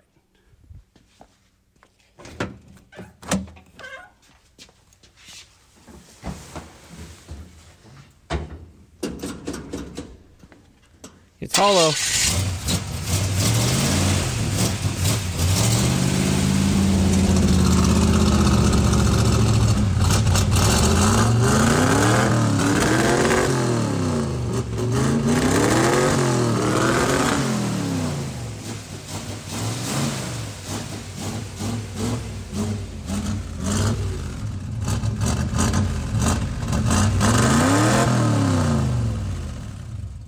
Uh, Holman, Know your notes. do you know your note? I'm going with a 1959 International Harvester uh, Metro Mighty Might van. Okay. Interesting. Because it sounded very echoey inside. Yeah. And so I feel like there's no interior, and it's uh, you said crawl into it. Mhm. You'd step into a van, but uh, it just sounds like it's hollow, and I think you're throwing me off. What are we standing in front of? This is a fairly rusty vehicle, but so cool. It's patina. It is not rusty. It is not rotten. That is solid American iron. Okay. 1935 International D1 pickup truck that has been massaged and hot rodded a lot. It's the original sheet metal front to back. It has been chopped and channeled. It has also been uh, sectioned over the frame. So it's got a five inch chop in the back, four inch chop in the front, six inch channel over the frame. It's running a 1957 Corvette 283, two barrel, small block with a cam and some custom built headers from back in the day with side pipes. And you're sitting right on the floor. You are literally on the floor. Yes, there's not much leg room, not much headroom. This is a uh, very purpose-built hot rod. Cars and coffee, back and forth. Enjoy it, drive it, go 80 down the freeway. Probably not a daily. Now, this truck you were telling me off air, you were basically told by one of your clients that you're going to take this. Correct. Yes, he and his father built this truck about 15 years ago, and we had a Scout pickup truck that he was very interested in, and said, "I've really enjoyed my hot rod for many years. It's international. It goes with your shop. It goes with your business. It goes with everything. You need to own this truck. You need to come get it. Bring me the Scout. Bring me some money." Let's make a deal. And I brought it to him and we made a deal and I gave him the scout some money and we were able to bring this truck home about a year and a half ago and we just absolutely love it. We feel fortunate to have it. And it's a rat rod. It's exactly what you think it would look like. It, it looks just like that. Big white walls in the back, almost slicks. Can we take it for a spin later? Absolutely. All right, well, this uh, has been a very special edition of Know Your Node at 406 Garage. And uh, I appreciate Ben. Uh, thank you very much for letting us come out and hang and, and uh, sit and drive some of these old trucks. Amazing. It's like a, you, you're, you're really good at preserving history. Yeah, we just try and take a step back in time and allow these trucks to be driven again and used again, and you know people appreciate them. These are amazing trucks, and they're wonderful to drive. And I don't want them to go to the scrapyard. Like they have great history and great stories and great soul. And if you're able to take that and preserve it and pass it on to somebody else, someone else can enjoy these and maybe make some memories for their family. Yeah, I love how you have your uh, 12 and a half and 13 year old boys in the garage working with you on this stuff. Oh yeah, they love it. They're out here all the time. They like driving them. I taught both of them how to drive uh, manual transmission on that one of those trucks we did the Know Your Note on the '71 pickup. That's how they learned to drive a stick shift truck on that truck. What is this? This is a, f- a Philco fridge from like the what? It's a 1952 Philco refrigerator. That's uh, houses our kegerator. Well, you've desecrated it, but I love it. But you put it, you, you've got a tap coming out of tap it. on it with ice cold beer. I can't decide if I, I'm, I'm happy and thrilled that you put a tap in it or angry that you destroyed it. We love it. It's uh, it's many many a conversation piece as well as many a cold beer and car hold on. stories. All right, hold on a second. It's got a bag of cups up here. Here we go. Oh, sure enough, it's pouring ice cold beer. Mmm. I think this is the coldest, best beer I've ever had. So there you go, Holman. What'd you think? I love hearing from Ben. oh, ow! All right. Well, that was uh, know your note. It was a little long. Sorry about that, And guys. Uh, awful. Was it awful? I was awful. Oh, yeah, well, it was. yeah, listen, I get that it was. I'm going to stop apologizing. I think it was interesting. Can so we get on with the rest of the show? Let's get on with uh, some truck news. What's new in trucks? We need to know. What's new in trucks? We need to know. What's new in trucks? We need to know. Lifted, lowered, and everything in between. What's happening in the world of trucks? I knew you weren't going to do it because you're. I a s- can't. I'm, I'm struggling with my voice right now. Yeah, and you're being a sourpuss. All right, you got a lot. I'm of not news to being a get through. sourpuss. All right, here we go.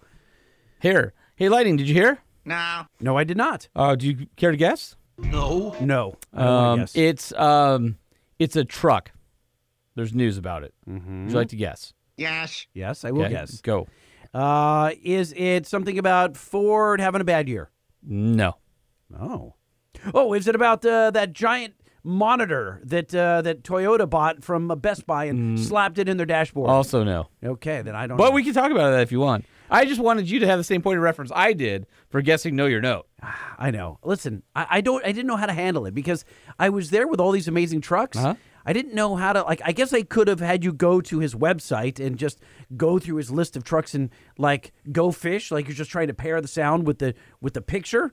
But I don't know. I I figured you know you're better at that game than I am, and you're you're good at knowing your notes. So I thought there was a chance you may have known some of them, which you did. Uh, a few. All right. Uh, you wanted to talk about the Tundra pictures that came out, and it's okay looking. So here's it looks okay. very undertired, very heavy on the styling. So yeah, listen, uh, the, I couldn't. I think that styling is okay. It's kind of whatever. To me, honestly, it looks like a rip, a a a poor ima- reimagination of the new frontier. It just does. Mm, it does. The front end to I think me, the, uh, the front end is very overwrought. I'm not. it, it that's what I'm saying. It looks Yeah, like I'm not a super big fan of it's it. like so Maybe it'll much- grow on me. There's the Chevy I didn't like. you know the kid and it that grew could- on me. You you could never draw like a, a, the, circle? a circle. No, the happy face. Like you just always screwed it up. You know, you were just like a like a blob man. Nope. You know that's what Toyota did to, to Nissan. They just ripped the frontier and just destroyed it. Okay. Uh, I don't see it that way. I what do, what do you think- see I- about the interior? Like the interior is, is ridiculous. Like they okay, so when you see the interior, and you're going to see the interior by now, you've seen it come across your feeds. If not, go look at the new Tundra interior. Yep. And th- someone said, "Uh oh." We designed a, a monitor, a central screen in the center stack that's too small. It, it's not competitive with anybody. So slap a bigger screen in there. But look at all the Japanese cars. They're the same way. They No, all have. no. A, yes, they are. They all have a screen that sticks up above the dash. But that's this where one is- that's where your that's what you're, is offending you. It it looks like they went and bought an old uh, 1999 ViewSonic monitor that sits on your desktop. You It know, does not look like And- a yes, it does. It ViewSonic has monitor. square corners. Yes, no, it, it, does. doesn't. And it's and thoroughly modern. It's it's no, not. no, it's, It's no, not. it's Dude, no they different than didn't- what everybody else is doing they in cars. didn't. They could have. They didn't want to spend the money to have the dash. You come don't up know to that. Meet it. Of course, I You don't, don't know know No, that. I'm making it up. Of course, I don't.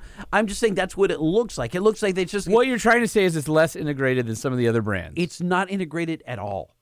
It's they're no like- so no they- worse than a lot of the Japanese SUVs that are out Ho, there right ho, now. ho, ho, ho. They have the screen sticking up ab- above Hold the on. dash. They had they have a they have two air vents, one on the driver's side, one on the passenger side, on either side of the center Which are stack. giant. They're giant, fine, okay, keep us cool. But they couldn't go to the left and to the right. They couldn't widen it. So he goes, Go up. Go up. And they just stuck it right Well, up. So it I- comes up like three inches I higher than think the that's- dash. I think that's and it's disingenuous. Freaking square corners. I think that's disingenuous. It doesn't have square corners. They're not 90 degrees. They're not going to have Oh, a sharp you're surface wrong. in it. Hold on, hold on. I got it on my Slack. One of my coworkers sent it to me. He's like, Did you say it was on Slack? Yeah. He's like, what is this with you? shenanigan? Hold on. Don't. If that's not a square corner, I'll eat a, a, a raw egg. I'll give you a raw egg. That That's as square corners have you ever seen. Nah, homie. but it's hard to tell from from Oh. this angle. Come on. Look at it. It's it's big. I'm not gonna. I mean, it's big, but it doesn't stick up that far. Are it's you- a giant. It does it does overwhelm the dash in the same way that I think the Bronco screen is too big for its yes. size. That's what she said. But I think that the Silverado, Mm-hmm. is, the new Silverado 13.4, is much better integrated than this. This does look like a, a big flat monitor. But what's interesting is, like on the Chevy, it's landscape, right? It's wide. And on the Ram, it's portrait. It's tall.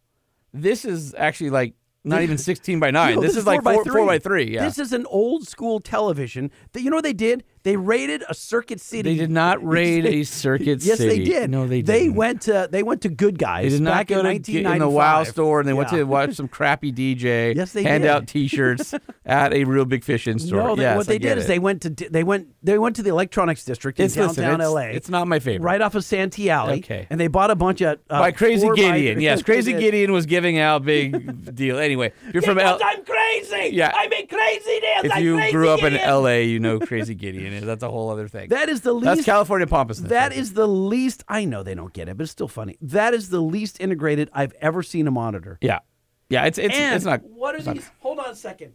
What is that hangnail right there? Look at that hangnail.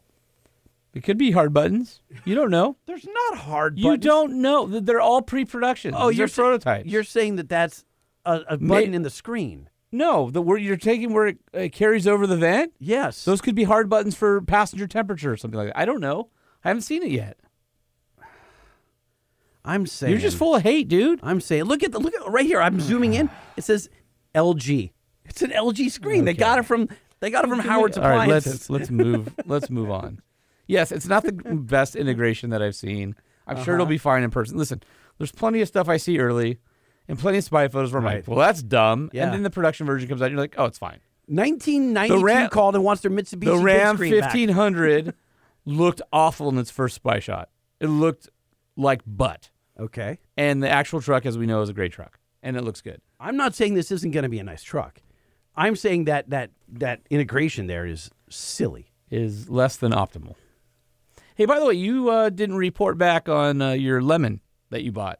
I thought we were saving that for later in the show. I can Oh, do it here. Do you want me to okay. do it here? All right, no, it's Uh, okay. as far as Holman knows, my wife bought a new car. She had it Without you? Uh, without me That knowing. was double the price of her old car. um, Yes. at least double. At least double. Yeah. You came home one day Yeah. and there was a Mercedes AMG in your driveway that wasn't yours. So she that you were not aware of that had been purchased. So she, uh, her, our friend, did I did I tell the story already? I don't think so. Our, you know, remember our friend Sean who sold me the dollar truck? Yep. Right. He went out and got his wife a new Telluride the dollar truck that you got that taken I away don't from own you? anymore. Yeah. That's correct. Yeah, that I did not come up on. I lost the dollar, unfortunately. no, I lost the dollar. You lost the dollar, and You I lost a lost lot the, more. and I lost the registration fees. but I get to maybe drive it when it's done. It'll be Sure my you Uh-huh. yeah my winnings here.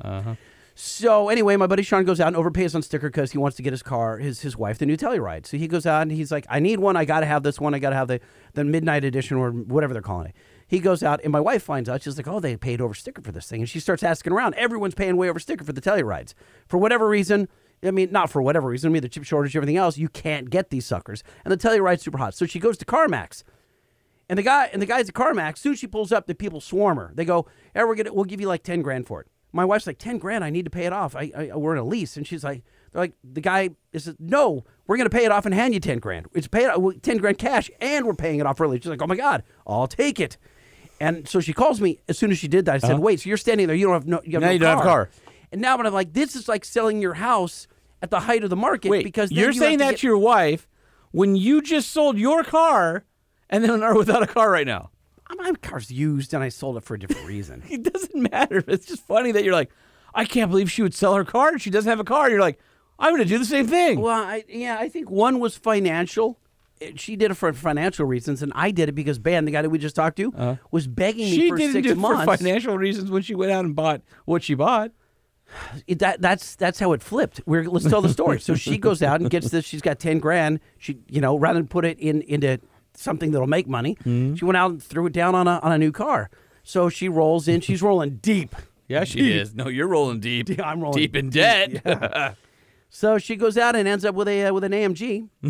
all right, and uh, she's got it for five days. And, Uh-huh. And where's I- it now, Lightning? I take it for a spin. I take the thing for a spin around the block. She warns me, don't until we put a thousand miles on it. They say don't, Don't- take it right, over. of course. don't take it over four thousand, three or four thousand RPM. Don't Nah, go over eighty, whatever it It's- is. You can still do all and that. that's what I said. But anyway, they're like, that's all right, performance engine, ah, whatever. It's all built into the computer. Anyway. I, I know, I know. It already did the translearn and all that stuff. But anyway, I take it for a couple spins around the block. And I'm like, this is really nice. This is way too nice for us. Wow, this is going to be a painful a payment every month. But whatever. But third shift to second shift down, just cruising to a stop. Bang. Bangs into gear on Comfort, Sport, and Sport Plus. Nothing I can do. It's banging gears, uh, uh, downshifting in a second. So, like, this is not right. Normally, you make a device that does that. This Right? did it already for you. No, That's just this is- great. this is not a yeah. That's awesome. This is not the performance. You know, it's I don't want the line pressure that high on this car, Uh-huh. right? So it's banging gears, and we said we got. So she takes it down to the Mercedes dealership, and they go, sure enough, it's not right. So they admitted it, like it's got a problem. So they they try to transfer relearn. It doesn't work. Uh, they uh, they put a ticket in a couple days later with Mercedes in Germany because they've got to they're going to change the valve body on the transmission. That's a couple days worth of work. They change that. They do a couple more tr- uh, relearns. Blah blah blah. They can't get it to work. It's still it's still banging gears. We reach out to Holman's friend, who is a lemon law attorney. How Oh, did you reach out to him? I spoke to him. Very nice guy. Very nice guy. He's got a lemon painted on the side of his truck. he sure does. Uh, but y- you'd think that he was kind of like kind of a goofy guy. He's a lemon. Nope. I mean, really astute, Sharp guy, sharp cat. Did you tell him I sent you? I did. Oh, good. Yeah, I said this is. I said this is going to be weird, but I think you're the father of my of of Marin's uh, friend's dad. Blah blah blah. I couldn't. And he's Uh-huh. like, no, I got it. I got it. Yeah, I was screwing the whole story of like Okay. milkman's friend, whatever. Yeah, yeah. So yeah, he gave me some advice. Okay. We followed the advice, but I didn't have to use it at the last minute because this morning that you're hearing this podcast, this morning, the Mercedes dealer said we fixed it. Come get it. Oh, interesting. Now, I, s- I- we were both very, very skeptical. How could you not solve it, not solve it, not solve it? And it's 29 days. Because they found somebody in Germany who said, This is the Mm, answer. Maybe, maybe they did, but we were like, wait a second. Is the VIN the because same as the one you gave them? It's the same one. So my wife's got the app on her phone. Yep. She can see every time they test drive it. Oh, She interesting. Uh-huh. sees every mile clock on. She can even, she's like, well, it's been on the rack for four days. It hasn't moved, right? They had Mm-hmm. it up in the air. And yeah, you can see everything.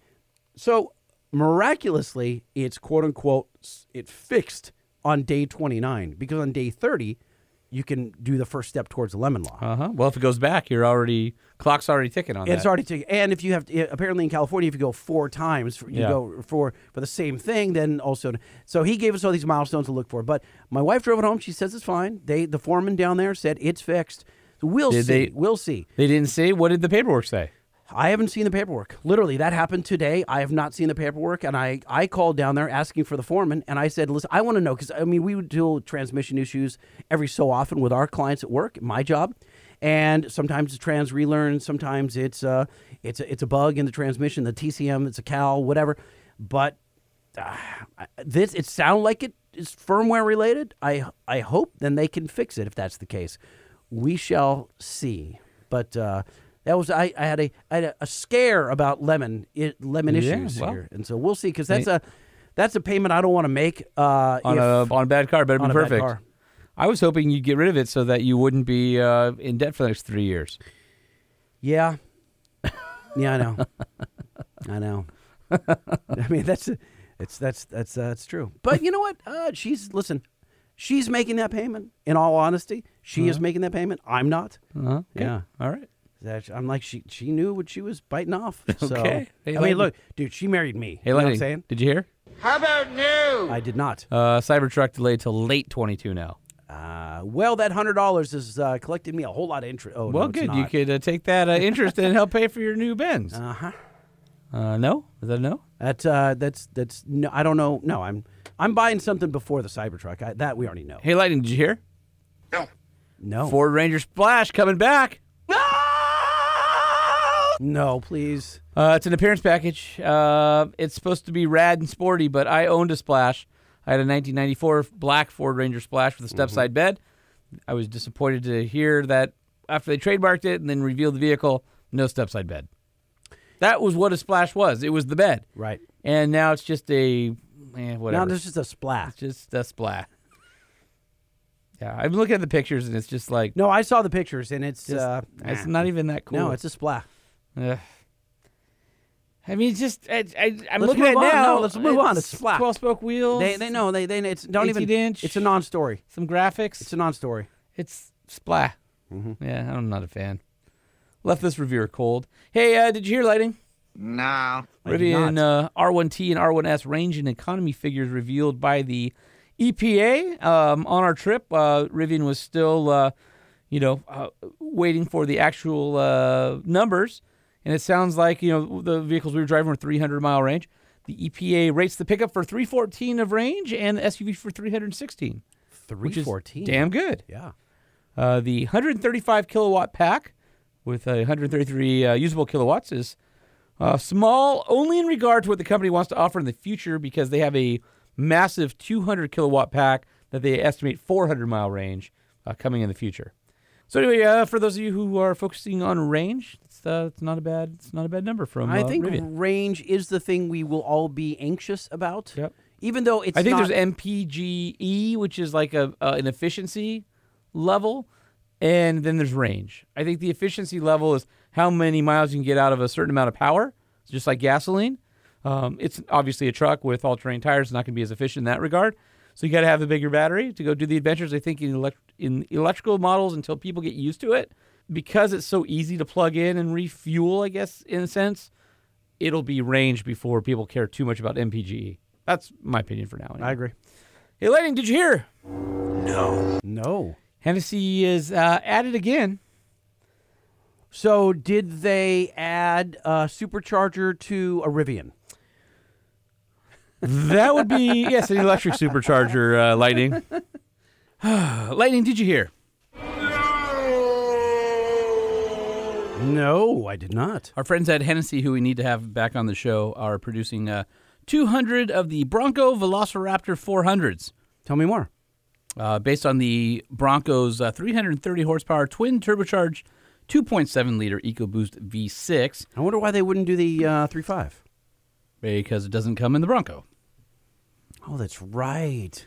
I still feel ripped off, and I don't even have a Bronco. Wouldn't you be upset if you couldn't get the 3.5? No, 2.7 is a great engine. I didn't say it wasn't a great engine, but it's not a 3.5. Uh, 3.5 is the one you find in a Raptor. It should be offered in the Bronco. Uh, the Bronco Raptor's not out yet. Ah, see what you did there? Uh, credit the upgraded engine management software, new exhaust system, higher flowing intake setup for the Velociraptor 400's additional grunt over its uh, normal everyday pedestrian Bronco. Uh, accompanying the Bronco Badlands based Velociraptor 400's powertrain enhancements are also a handful of cosmetic updates like 18 inch Hennessy wheels and 35 inch tires. Of course, uh, copious amounts of uh, LED and badging and interior work and all that good stuff. Uh, like I said, only 200 of these machines are going to be built. Uh, power is 405 horsepower, and guess how much torque? Dude, that's a lot of horsepower out of a 2.7. Guess how much torque? Uh, okay. Uh, horsepower was what again? 405. 405. So it's, uh, it's uh, I'm going to say 380. 503. Wait, Eight- what? 88 Why pound is feet it- more than stock. This is not a diesel. How it's are a they twin getting- turbo direct injected V6. Uh, so I guess be the direct injection. Okay. Lightning, did you hear? No. Thank you for shortening that. uh, Honda has decided to enter the fray of off road trim levels. On the ridge line. Uh, it will be coming to the Ridgeline uh, Uh-huh. with things like the GMC AT4 in the space, the Subaru Wildtrak. Uh, Ford has their Timberline coming out. Uh, Honda has announced the Trail Sport off-road trim level for their truck products, which it would assumingly uh, be for their crossovers as well, because I think they consider their SUVs trucks as uh, as well as the Ridgeline. Um, the first sort of teaser video looks like it's on a passport.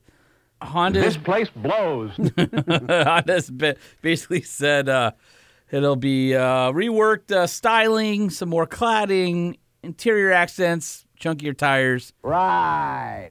Uh, more for later on more serious trail sports like full size spares. Try again. Increased ground clearance. Dude, that was painful. Retune suspension. That was awful. I mean, that was they, that was awful. And uh, skid plates. hell is wrong with you?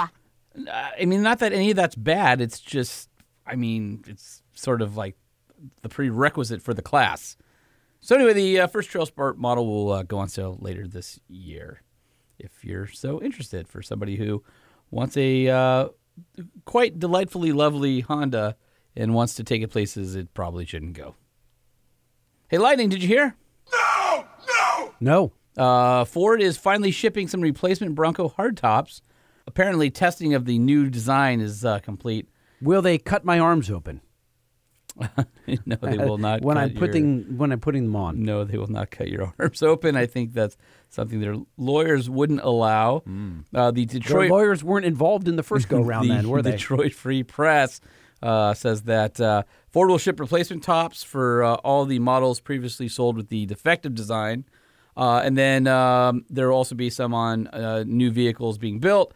Replacement tops and completed vehicle deliveries should start gaining some momentum as the supply chain gets filled up with uh, these tops that will no longer uh, show the honeycomb pattern in certain weather uh, or have, I guess, sharp edges like the ones that we saw in the beginning. That would cut my arms open? Not cut your arms open. That might be uh, slanderous for you to say that. I'm clearly If there's joking. Anything that would cut your arms I'm open. joking.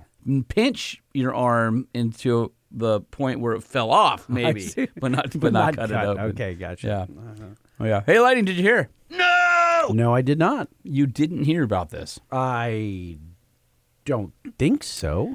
Well, for all of our friends, uh, squatted trucks banned in North Carolina. Yes.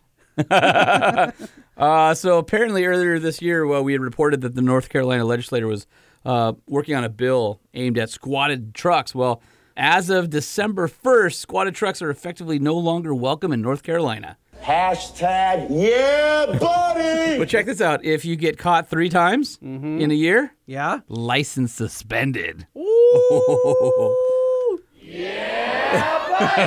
um, anyway, uh, ultimately they passed a, a modified version of what they called House Bill 692.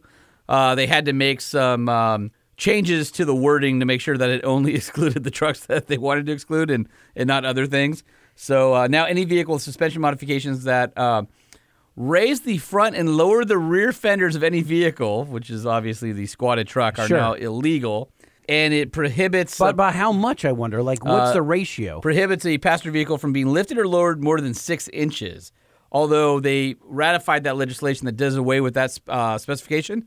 And then basically the way they're going to enforce it is saying the front fenders can't sit any higher than four inches above the rear fenders. There you go. Because there's a lot of vehicles, as you know, that are designed where the front fender is actually bigger than the rear fender. Of course. Even modern vehicles today. Yes. All sorts of stuff cars Yes. and Yeah, trucks yeah, and all yeah. sorts of stuff. Yeah. Uh, you may not see it, but if you look for it, you'll you'll notice that that's the case. Um, you know, um,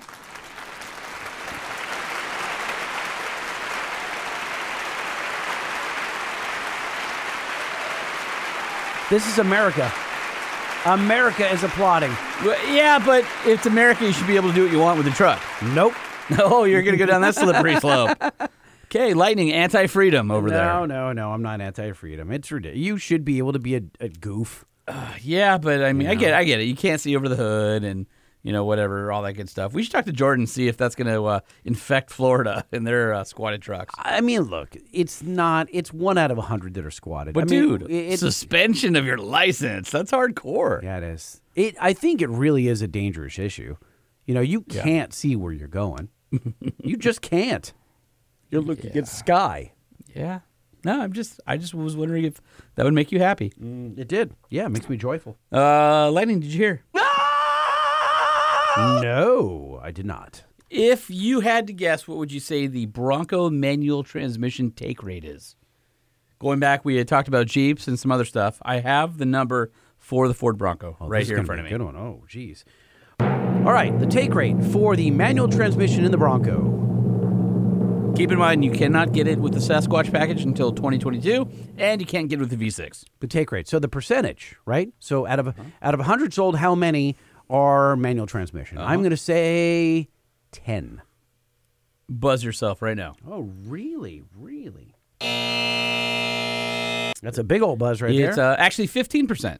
oh, come on. Well, it's, okay. No, that's 50% more than what you guessed. I know, but ten percent and fifty. If you had said sixty percent or even fifty percent, It's not going to be 60%. Of course it's manuals. That's a, ri- that's a ridiculous comeback. Your clapback is, is like with a single hand, dude. all right. It's the worst clapback ever. You're 15%. just going All right, like I, gu- this. I You're guess just waving. fifteen percent is admirable. Uh, you- Fifteen percent is pretty pretty damn good. for the Fifteen industry. for every one hundred sold. yes, Okay. Now, does that mean that there are eighty-five really lazy people? yes. I see. By the way, it had been originally reported. Some of you will say, "No, it's twenty five percent." I read that story. Ford came back and said, "That's not true. It's fifteen percent." So that's from the Ford's mouth. the Ford's mouth. Hey, lightning, did you hear? I mean, no, no. I am about ready to finally give you the reason you've always needed to move to Canada. Not higher taxes. Uh, not uh, awful living wages in California. Not crazy liberal politics. I'm going to finally make you this news. You Uh-huh. will move tomorrow. And it has nothing to do with poutine, but that's a bonus. Hmm. Yeah. You ready? I am ready. What is the reason Holman is going to provide that will make Lightning move to Canada? Are you ready I am uh, for sit- the sitting down, ready. for the news that will make lightning leave the United States of America Yes. what to our is it? great white neighbor to the north? Yes. Canada's new automatic headlight rules have gone into effect. As of September 2021, all new vehicles sold in Canada have to have headlight, taillights and side lights that automatically turn on in the dark, and your dashboard will not light up unless the actual headlights are Oh, on. Oh, oh, oh, yes, yes, I love my Canadian brothers. Woo! And this is to combat what they call quote unquote phantom vehicles. Every single night. Hold on. The new Every night I see The it. new rule applies not just to cars, trucks, SUVs, but also motorcycles and heavy trucks. And may I suggest to our Canadian friends to the north, Mm-hmm. also make sure headlights that have high beams are disabled.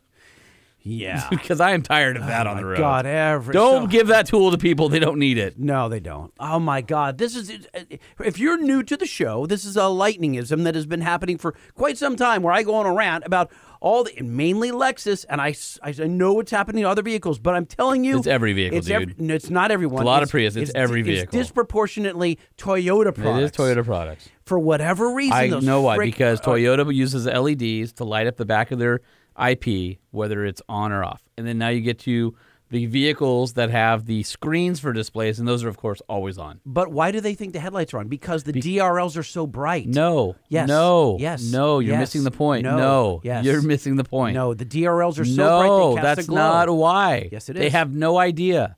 The reason why is because they're driving in a city where there are street lights, and you don't even notice your headlights are on. Dude, I am telling you. That I there am are telling you the spots- opposite. No. I am telling you you're wrong. I'm not. I'm not wrong. They are driving. It's. I'm on highways. No, they're I am we've dri- done this before. They're driving because their lights on the dashboard are on, and they're I- just doo doo doo doo doo. I, I am. But I. You are. You are correct. That that is a major contributor. Yes. But when they're looking out their windshield, They so have no- they're listen. confirmed that they're on. They they believe that they're on because the goddamn DRLs, the E LED DRLs, They, are cast so a glow. oblivious they don't even know what's outside their car. Oh my god! These are the people that shouldn't have steering wheels. By the way, like I said before, this makes your tail lights come on automatically. Too. Yes, and that is the big deal because I run up on cars that don't have lights, and I cruise along the side every single freaking time, and there's the dashboard lit up like a Christmas tree, and I go as I Right. pass the vehicle, the freaking DRLs are on, casting a glow in front of the car. They the glow's not big enough. They just it they don't is. know street lights because you're not you're not using your headlights. You're just driving. I can see my dash. I'm good. That's it. I don't know why you have to discount my part of the the story. Because it's wrong. It's not wrong. It's wrong. We're gonna go out. Podcast at gmail.com.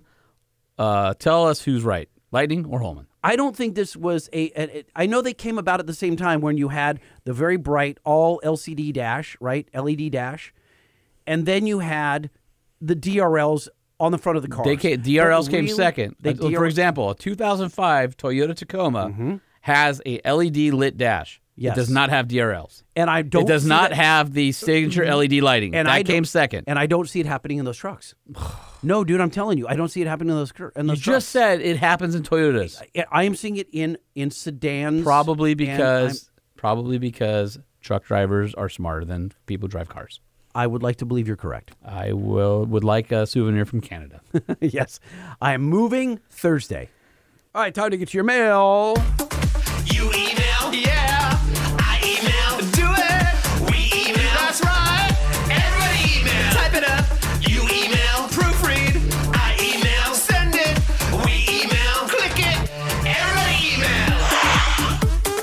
All right, Holman is sitting opposite me and uh, going passing out the emails. They're printed out on eight and a half by eleven pieces of paper. All right, start reading.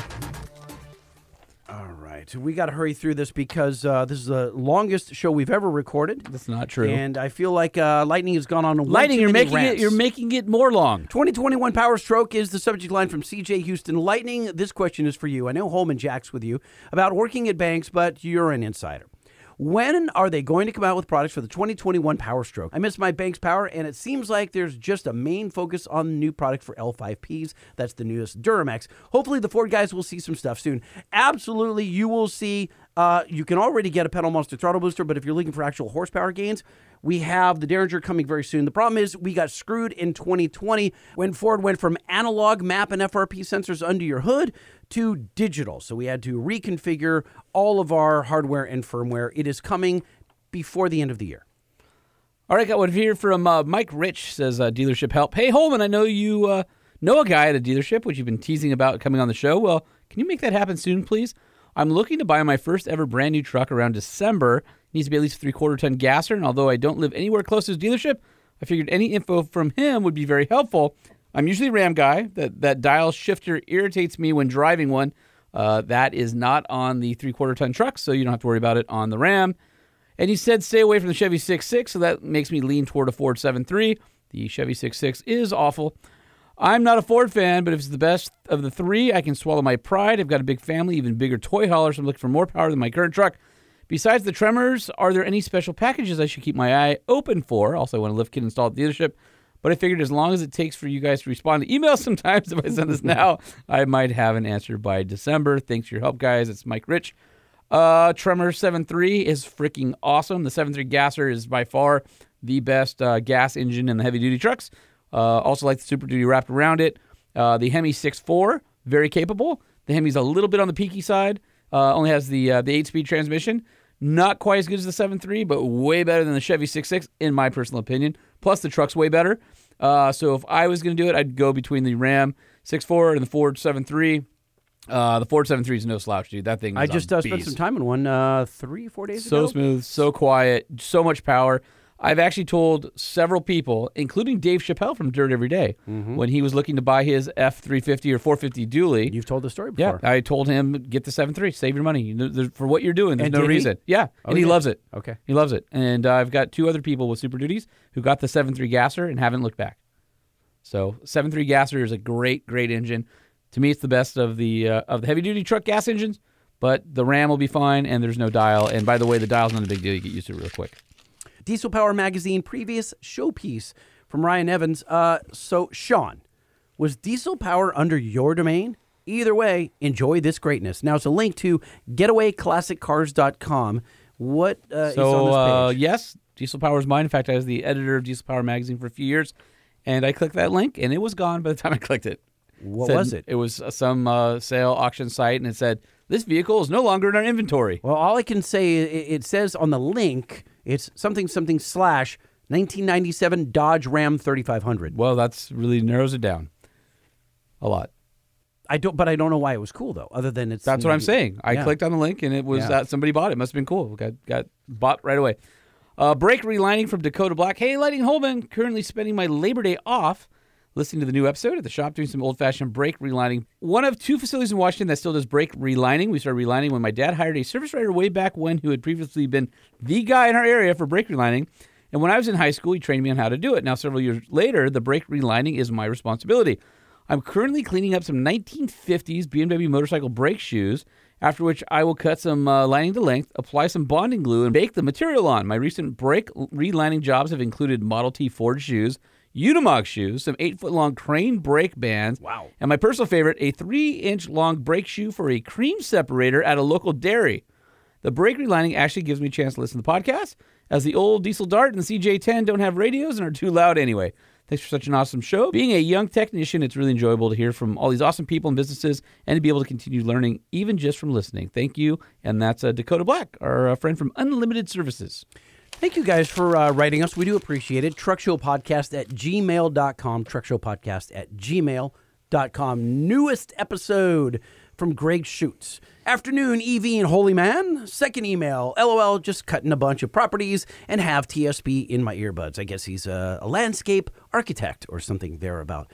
I'm staying all caught up listening to the latest and greatest. Love the part about you talking about uh, said mountain area, but not sure if you meant to slip Moab in there like you did. LOL. Not sure if that gave the area away or not. So this is Holman talking about your Rivian adventure. right? Yes, that will get uh, more in some upcoming episodes. Okay. So I'm really curious to hear about this and uh, find out what you were driving with that much horsepower. Anyway, absolutely love the show. Five stars. Five star review. Five star. And that is Greg from Pennsylvania. Thank you again for writing. Truck Show Podcast at gmail.com. Well, thanks for uh, sticking with us for a, uh, particularly long show. Uh, hope that was worth your uh, ear effort. Ear effort? I'm going to go see them tonight at the Palladium. It's going to be great. The truck show. The truck show. The truck show. Oh, oh. Yeah, I said ear effort. I'm going to hashtag that along with the jizzling. I forgot about the jizzolence. the G is silent. yes, the G is silent. What did, when did that originally happen? We were talking about uh, everyone. Steve upsetting Cummins. us. Yeah. Oh, Steve Sanders. at Yeah, Cummins. we haven't had him on in a while. We should have him back. We need to. Yeah, because we were always. Does it bug you, Steve, when people say Cummings with a G at the end? He's like, yeah, yeah, yeah. Wait, wait, wait. The G is silent. Do you think that the Jizzlet, how many, if I go to Instagram right now and try and hashtag that, how many uh, followers follow that one? Has, hashtag the jizzling. Yeah. Not the G is silent. the Hold on. jizzling. Let me, let me- I'm going to put it here. the G is silent. And while he's looking that up, guys, seriously, it's Cummins, not Cummings. 500 plus. Really? Yeah, 500 plus posts. The Jizzlet. That's so funny. Thank you to everybody who's made the Jizzlet over 500 uh, uh, hashtags on Instagram. Truck We're Show Podcast trending. listeners are the best. Hey, uh, if you guys want to interact with us, truckshowpodcast at gmail.com. The five star hotline, 657 205 6105. And by the way, guys, we are lean on our voicemails. Yeah, we, we guys, need some love. We definitely need some five star hotline. Five star. Five star. Five star. Hotline. 657 205 6105. Now, you're driving, you can't remember that number, so just go to at Truck Show Podcast Instagram and click the call button. Or you can always find us on the, the socials at LBC Lightning, at Sean P. Holman, at many of our various other hashtags and ats that we have. You've got uh, ADV Jeep, and I have at Odd Ford Lockjaw and C20. You and have uh, Wreck-It the, the Wreck-It Rim. Rim. I sent you another one this week. You did? Yeah. You did? Yeah. You DM'd it to me or what? I don't remember. I think I texted it to you. I don't recall getting a text from you. No. Not with it. You should resend it. Okay. It's, it's hung up on, uh, on Wi Fi somewhere. somewhere in the cloud. Mm-hmm.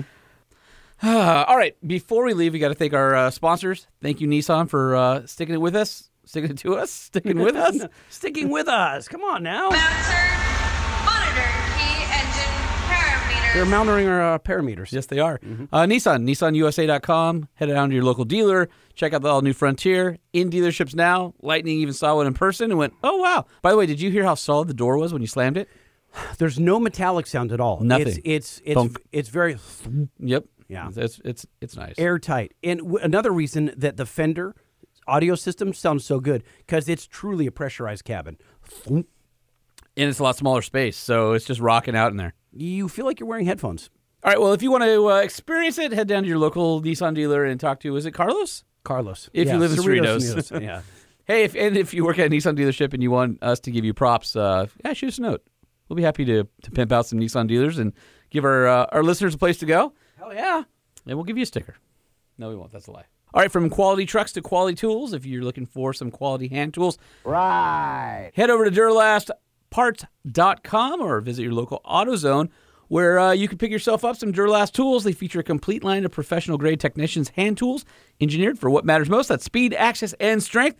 Duralast tools are manufactured with heat treated forged alloy steel for superior strength and feature full polished chrome finish for corrosion resistance and easy cleaning. All Duralast tools are guaranteed for life. Once again, that's DuralastParts.com or your, Your local, auto AutoZone. AutoZone. Ooh, we're, al- we're almost in stereo Almost there. is- al- almost. And you'll need some of those Duralast tools when you install your brand new Bilstein shocks. Bill Stiles are the trucks that I put on my vehicles, and they're the trucks that you want for your truck. They're from the company that invented the monotube in 1955. Bill Stein has full coverage today for all popular vehicles, including direct replacement, performance parts, leveling kits, all the way up to race parts. In fact, you can find Bill Stein from the factory on Nissan Titans, Nissan Frontiers, the Ram TRX, and the new Ford Bronco. When manufacturers want the best, they choose Bill Stein. You'll find the entire catalog at BillStein.com. And when you're looking for quality American made truck parts, look no further than our friends at DZ. That's D E E Z E E. DZ products get you work ready or weekend ready. You can follow them at, at DZMFG, D E E Z E E M F G, on all the socials Facebook, Instagram, and YouTube. Hey, it's Lightning. Thank you for making it to the very end of the show. There's probably only a few of you that have. And as proof, we'd like you to call the five oh star hotline, 657 205 6105, and give us your best impression of Holman's. That'll be the way that we know you heard this. Hey, was that good? Freaking ears. Ow. The Truck Show Podcast is a production of Motor Trend Group. This podcast was created and produced by Sean Holman and Jay Tillis, with production elements by DJ Omar Khan. If you like what you've heard, please head over to Apple Podcasts and give us a five star rating. And if you're a fan of the Truck Show Podcast, we encourage you to visit and patronize our sponsors.